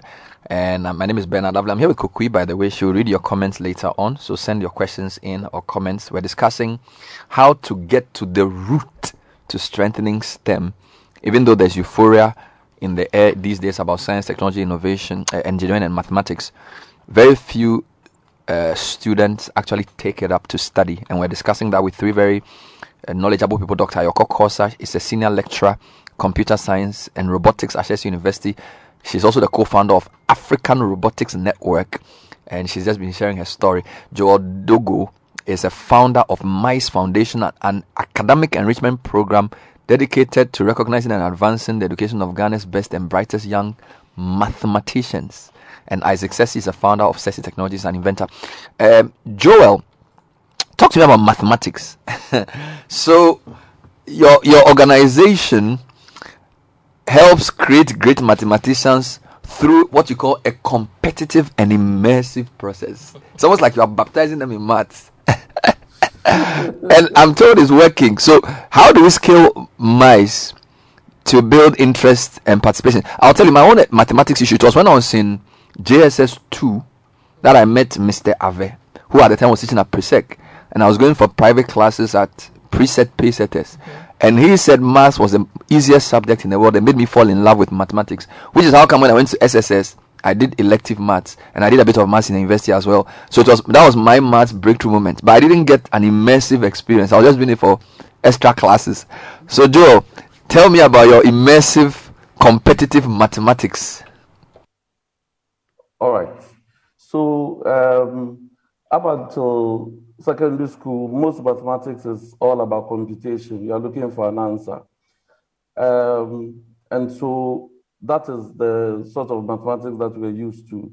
And uh, there, there's no asking the whys of why or proving why this works and that doesn't work. And that is the uh, area that the MINES program takes these students. So for the kind of mathematics we do, it's called proof-based mathematics, uh, which is usually done in the universities. And with this kind of mathematics, the student is actually um, uh, arguing out why their solution is correct for uh, X or Y or whatever. And for that kind of mathematics, you would need to understand the concepts, the foundational concepts very well. And based on that, um, you would be able to, uh, uh, uh, how do you call it, prove or argue out the your, your solution. That is the type of mathematics that we don't have in, in our schools. And for, uh, how do you call it, the kind of mathematics we do in school, we are always uh, looking for one way of doing it. And that's what Dr. Korsah said, uh, very formulaic, and um, it's one way. The teacher, even sometimes when you do it a different way, the teacher uh, would penalize you for uh, moving, doing it differently. In our case, it's um, we. You don't know the solution. No one knows the solution to the problem beforehand. And so, however you would do, you would uh, how do you call it? Uh, how, however you would uh, how do you call approach it, it? Approach, approach it. it. Yes, um, it's it's welcome, and we are lo- actually looking at the logic of it, and then we're also looking at um, how do you call it? Your argument, uh, how you argue out your point, and that looks very much like law because um, you are, as you are arguing out your point, you are, how you call it, borrowing, uh, how do you call it, theorems and whatever from uh, established sources. And that kind of mathematics uh, is, is very difficult for our students because of the way we've. Another thing is that we uh, penalize students for, for getting answers wrong. And I think that from the junior secondary school has damaged a lot of students because for some students, they have to think through uh, to arrive at an answer. And because we are looking for speed and asking students to get a final answer and all that, for some students, that uh, how do you call it, Dis- uh, discourages them. And we find that for girls in particular, they take their time to do uh, anything and uh, to do, and, and they are usually afraid to get some stuff wrong. And therefore, if you, if at the junior secondary school level, teachers are on them, do this, they, they, they, they quit right from there. So they will not even think about going forward with it. So I think that we should change the way we approach the teaching and learning of the, the Mm. subject. Mm. Another thing is that we are, uh, we are never told why a, a, a solution works and what that solution, uh, uh, what the result of that solution will be used for later on. We are never told. So you you you you are given, as Dr. Korsah said, you are given dydx, and then you are and you you don't know what that is, and, and the whole and even getting to understand that the whole concept of calculus is changed, Mm. and therefore every there's virtually everything changes in this world from the money that you are getting to the car that you are uh, sitting in to name it, even the internet we are uh, uh, operating currently. So, uh, getting students to understand the foundation of that thing and what it's ap- applied to is what has rendered a lot of students Wow. uh, not interested. So, just a quick one. What level of students do you have at MISE? Is this junior high school level or pre or SSS? Okay. So initially we were working at the secondary school level, but we realized that at that level they would have been damaged. So we went further to, to they would have been damaged before. Yes, because if, you if you if I show you the level of mathematics that these students at MISE have to do, you would see that even if you are in university, uh, that would be a challenge for you. And so we uh, we train these kids early. We show them the way early so that when they move on to the the universities, they don't have that challenge that uh, Dr. Korsah is mentioning. And that is evident in the quality of students we've had uh, since we started this program. If you go to any university in Ghana or even in the world, including MIT, our students are on top of their classes, and uh, and that has also uh, enabled these top universities to come down to Ghana. Okay, to okay. to- to- All right, thank you, Joel. Let me come to Isaac. So, Isaac, you've done a lot of interesting things. Uh, of course, you went to tech. You were you did electrical. So obviously, you were a good student. You passed your exams. But one of the things that impresses me about you is that you are an innovator. You were recognized by many platforms. I think the MIT Technology Review even at some point named you among the 35 top innovators under 35 or something. One of the innovators under 35. So so clearly you've moved from being a student to an entrepreneur and an innovator and an inventor. Talk to me a bit about this journey because yours is more the application of the science. It's not necessarily just passing exams. It's about using science to change society. Walk me through your your, your evolution, Isaac. All right, so so let me start from uh, Mfantsipim School. Uh, I don't want to talk about Mfantsipim School and National Science and Math. oh Lord. Yeah, so uh, so my journey really began from there. I met other people who were also very interested in science and technology and in building things. Um, one of those people was in my class, George. So there was like um, around that time there was this cartel of people that liked science, and we we colonized the chemistry lab, and that was where we're that was our base of operations. So weekends we will go we will build stuff. So we, we built a, a bunch of stuff. We built a pa system for our national science and math quiz team. Uh, we we built a dishwasher. We built a drying machine. So you know back in shs you dry your white shirt and then the seniors take it so we don't dry our white shirt on the lawn we just take it to the lab assemble our machine and dry it Wow. We- yeah we we built this multi-purpose food cooker. You know, when you're in SHS, you only eat tiny hocho, but we figured out how to cook in the lab. So we would go make our tea, fry our egg, and then have a good time.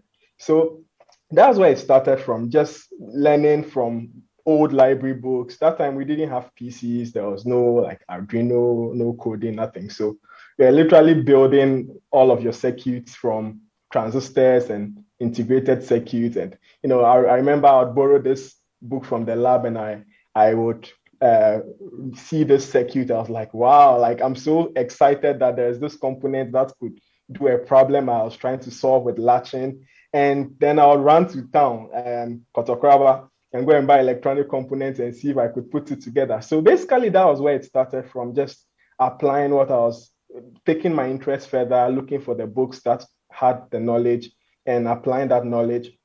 And so from there, I really went to um, I went to tech, uh, really hoping that I was going to build on those skills. Uh, and so I studied electrical engineering. Um, unfortunately, it turned out that uh, the, the focus of our, our, curriculum was more on power, and I was more interested in um, electronics and robotics and coding. And it was there that I actually wrote my I also started coding um, in the university, so I had no prior background to coding before university.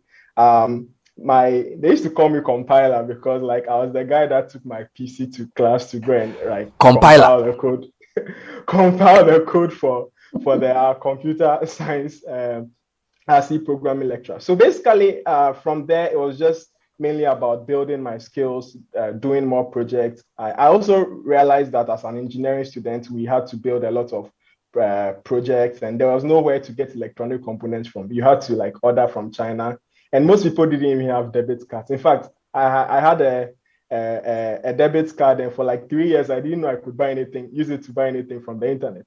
So then, after realizing that, I was like, okay, how do I make it possible for for my mates to get electronic components to buy? So I worked with a few people. We set up the first, um, one of the first online electronic um, uh, uh, stores in Ghana, and I like coded the site myself and uh, started my first company.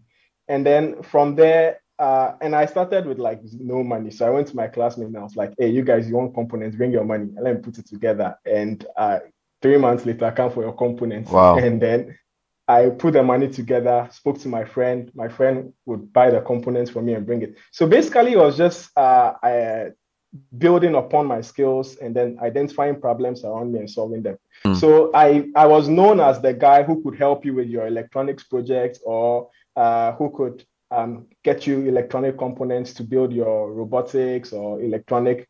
Um, uh, All right. Uh, Isaac, not to cut you, but listening to you, Joel and Ayorkor, what is clear is that all three of you had to take a different path from what was regularly being offered by either the educational system or society. That's what I see here. And that's a problem for me in the sense that, and Ayorkor, maybe you touch on this briefly before we talk about work. It seems as if if you don't have a moment, an eureka moment of realizing that there's more to this than what everybody else is offering. Or if you are not lucky enough to have a mentor who sees something different, if you follow the normal track, you just become a normal engineer, a normal doctor, or a normal mathematician. Whereas there's a path you can follow based on an understanding of who you are and how the thing is supposed to be studied. So, uh, Doc, what, what can you say? You are teaching people at a university how do we ensure that we don't force everybody to just keep going the same line? Because all three of you are exceptions to the rule, and and that's a problem. Mm. I, I really think it's it comes down to making it possible for as many people as possible to have that eureka moment, right? Um, the so both in terms of programs that happen outside of school and in terms of things that happen in school. I really identified with what Joel said about the female students um, in his program, right? When he when he said that, you know, just observing that okay, maybe girls, you know, they prefer they might take their time to uh, make sure they really understand something, make sure that they um are they are it takes them longer to be confident. It doesn't mean they know less. And again, I'll speak from personal experience, right? And this happened to me in university. And this was critical actually for me. I realized, especially in my physics class, you know, we'd, we'd be working in teams. Of course, you know, you were in the man- minority being a, a, a female student you'd be working in teams on on problems right and then i began to notice a trend you know we, will be working on a problem then you know one of my, my teammates you know who are male will be like okay this is the answer. And he'll say it with such confidence. And although I thought the answer was different, my confidence wasn't quite the same. And but he'll say it with such confidence that I'll be like, okay, well, if he's so sure about it, then that must be the case. Then we'll give that answer and it will be the wrong answer. And what I was thinking would, was rather the, the right answer. And at at a point, I realized that, you know what, it's not about what people, it's not that they knew less than I did or whatever. We're all, you know, at the same level. Um, but there was a difference in terms of that confidence, that willingness to just be wrong, right? They didn't, I mean, so if they found out that they were wrong, they were like, okay, well, oh, oh well, too bad, right? Whereas with the, the girl, if you gave the answer and then it turned out to be wrong, you think twice before giving the answer next time, right? But then when I realized that the confidence didn't necessarily translate into being better or knowing more, then it gave me the confidence to question. So when someone says, Oh, this is the answer, I'll ask, Why do you think that is the answer? Justify it, right? And then, you know, let's let me also justify mine and then let's really see what the right answer is.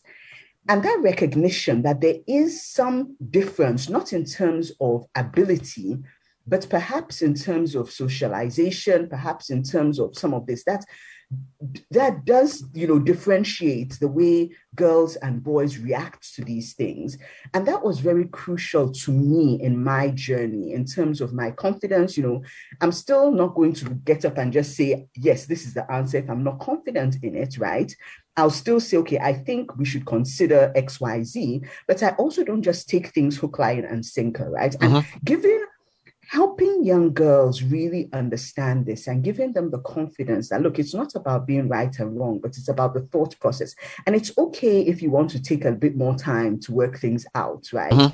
um, and then gradually giving that them that confidence i think is really really important and apologies if i've gone off on a No, no. I, I, I'm fine. I want. I'm going to box. really I'm, I'm going to box my final two questions into one to talk about the future of work. Right? We know that by 2030, more than half of the jobs in the world will be STEM based.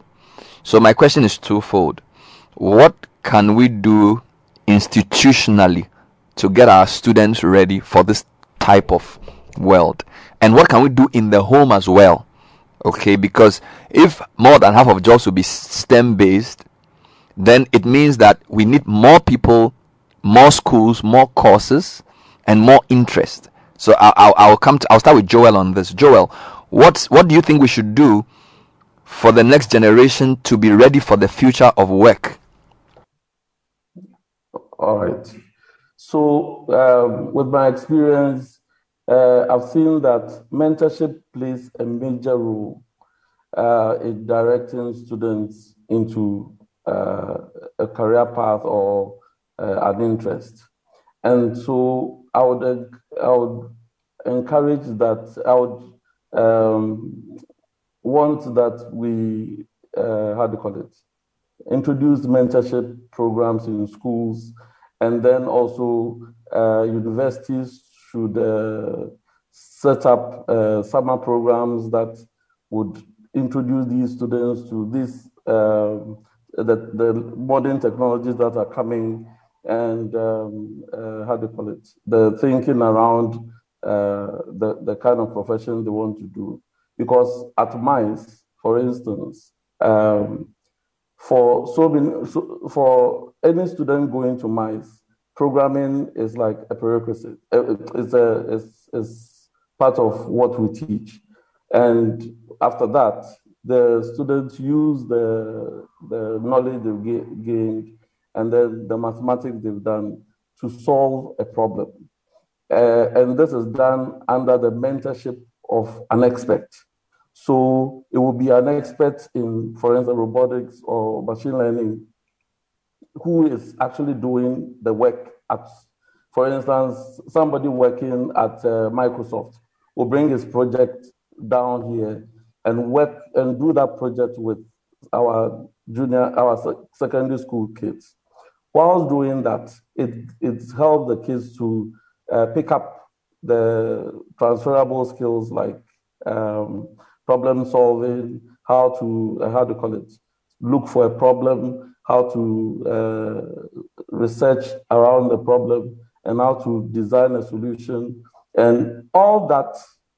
Uh, how do you call it? The, that cycle of uh, work is very important for the students to Mm. decide on what they would uh, do later on.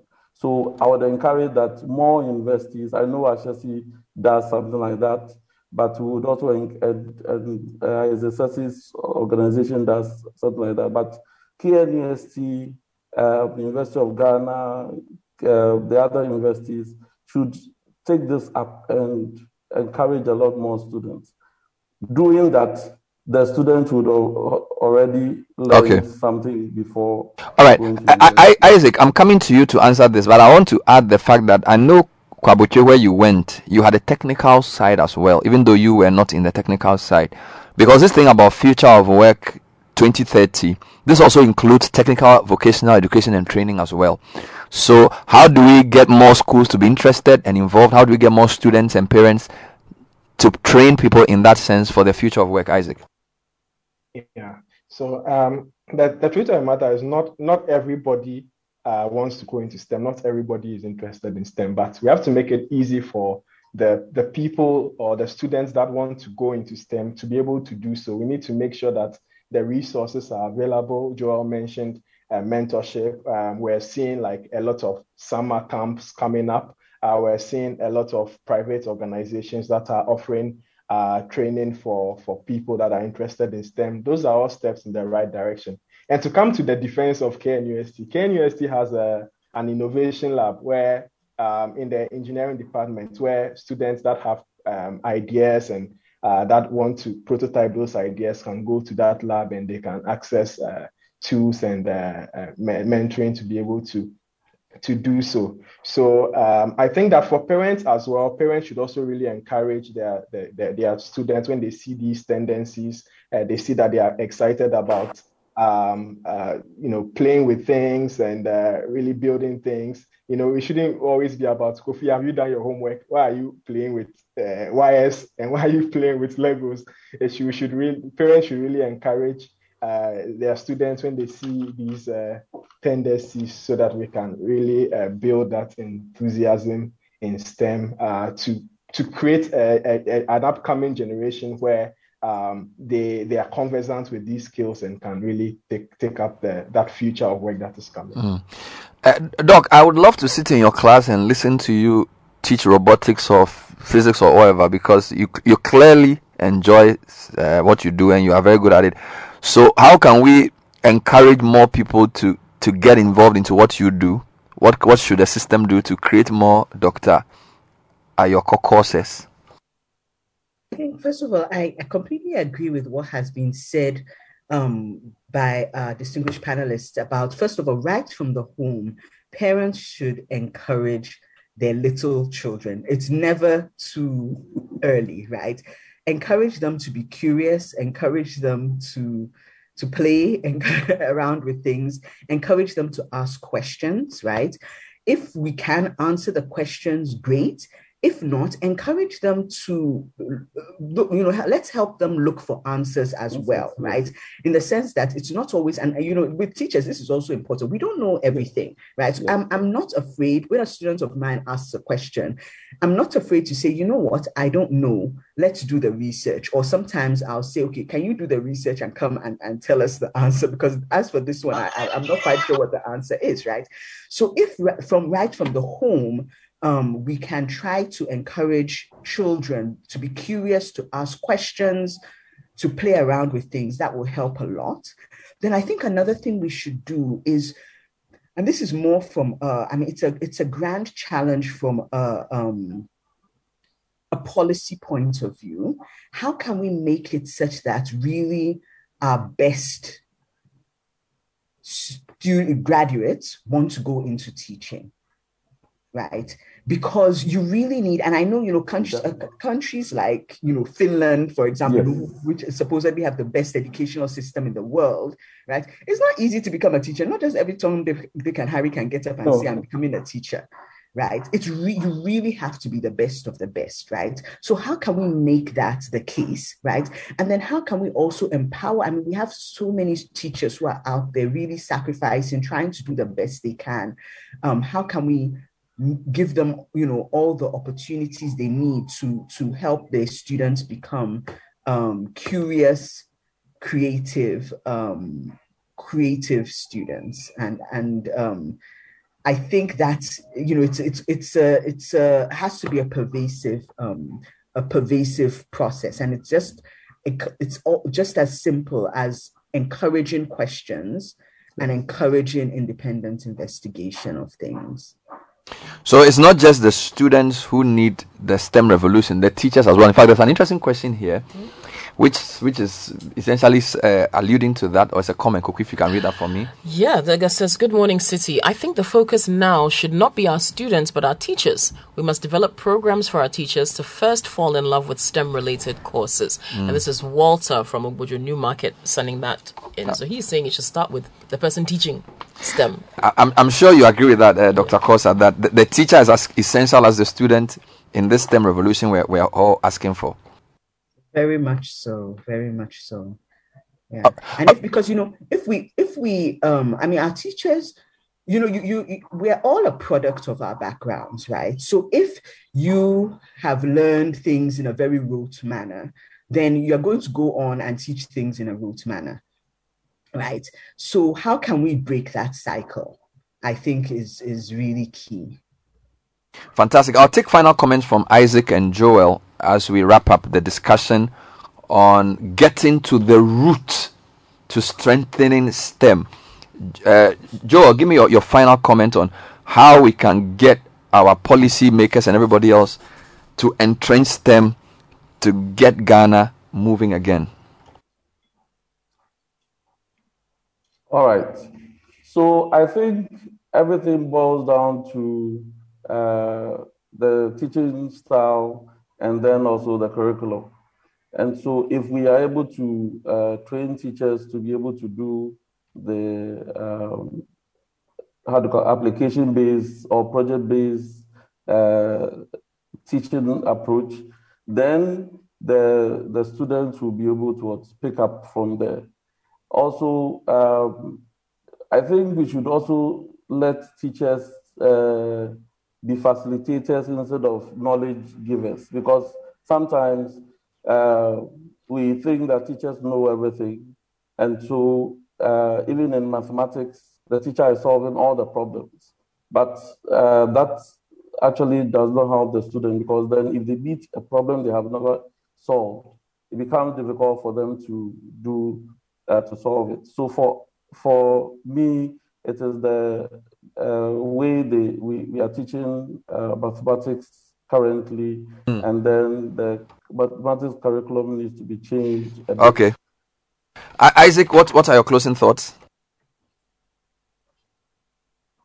So I, I think that uh, where the world is really accelerating very fast towards the future where uh, science, technology, engineering, mathematics will be uh, the dominant fields. Um, we're not catching up fast enough, and uh, we really need to uh, accelerate um, our rate at which we are building up the, the new generation to to uh, uh, build capacity in these skills, so that we are, in the future we're not found wanting, and we don't have to go and bring people from outside of the continent to come and do mm. our jobs because our skills have become obsolete. So, yeah, mm. thank you. And Dr. Korsah, one sentence to take me to take to take us home. I, I think a lot of it has already been said, but let's let's encourage let's encourage our, our young people, and let's actually not also omit the arts. Right, some of the most mm-hmm. creative, mm-hmm. technical people I know are creative because they're well rounded they're not just about science or math, right? But they play the piano or this, they sing, they they they create art, right? And that creativity from the arts feeds into their science and engineering and mathematics. So we, we really need to focus on creating well-rounded, hmm. creative. Mm. Thank you, Dr. Ayorkor Korsah, Senior Lecturer, Computer Science and Robotics at Ashesi and co-founder of Afron. Isaac Sesi, founder of Sesi Technologies, is also an inventor, and Joel Dodoo, founder of the MISE Foundation. And this program has been brought to us by by the Mastercard Foundation. is one of the largest private foundations in the world, with a mission to advance learning and promote financial inclusion to create an inclusive and equitable world. EdTech Monday is one of the initiatives of the Foundation's Regional Center for Teaching and Learning in ICT, aimed at leveraging technology to advance teaching and learning. Thank you, Kokui. Thank you, uh, my guest online. And that's all we have time for for today's edition of the Citi Breakfast Show.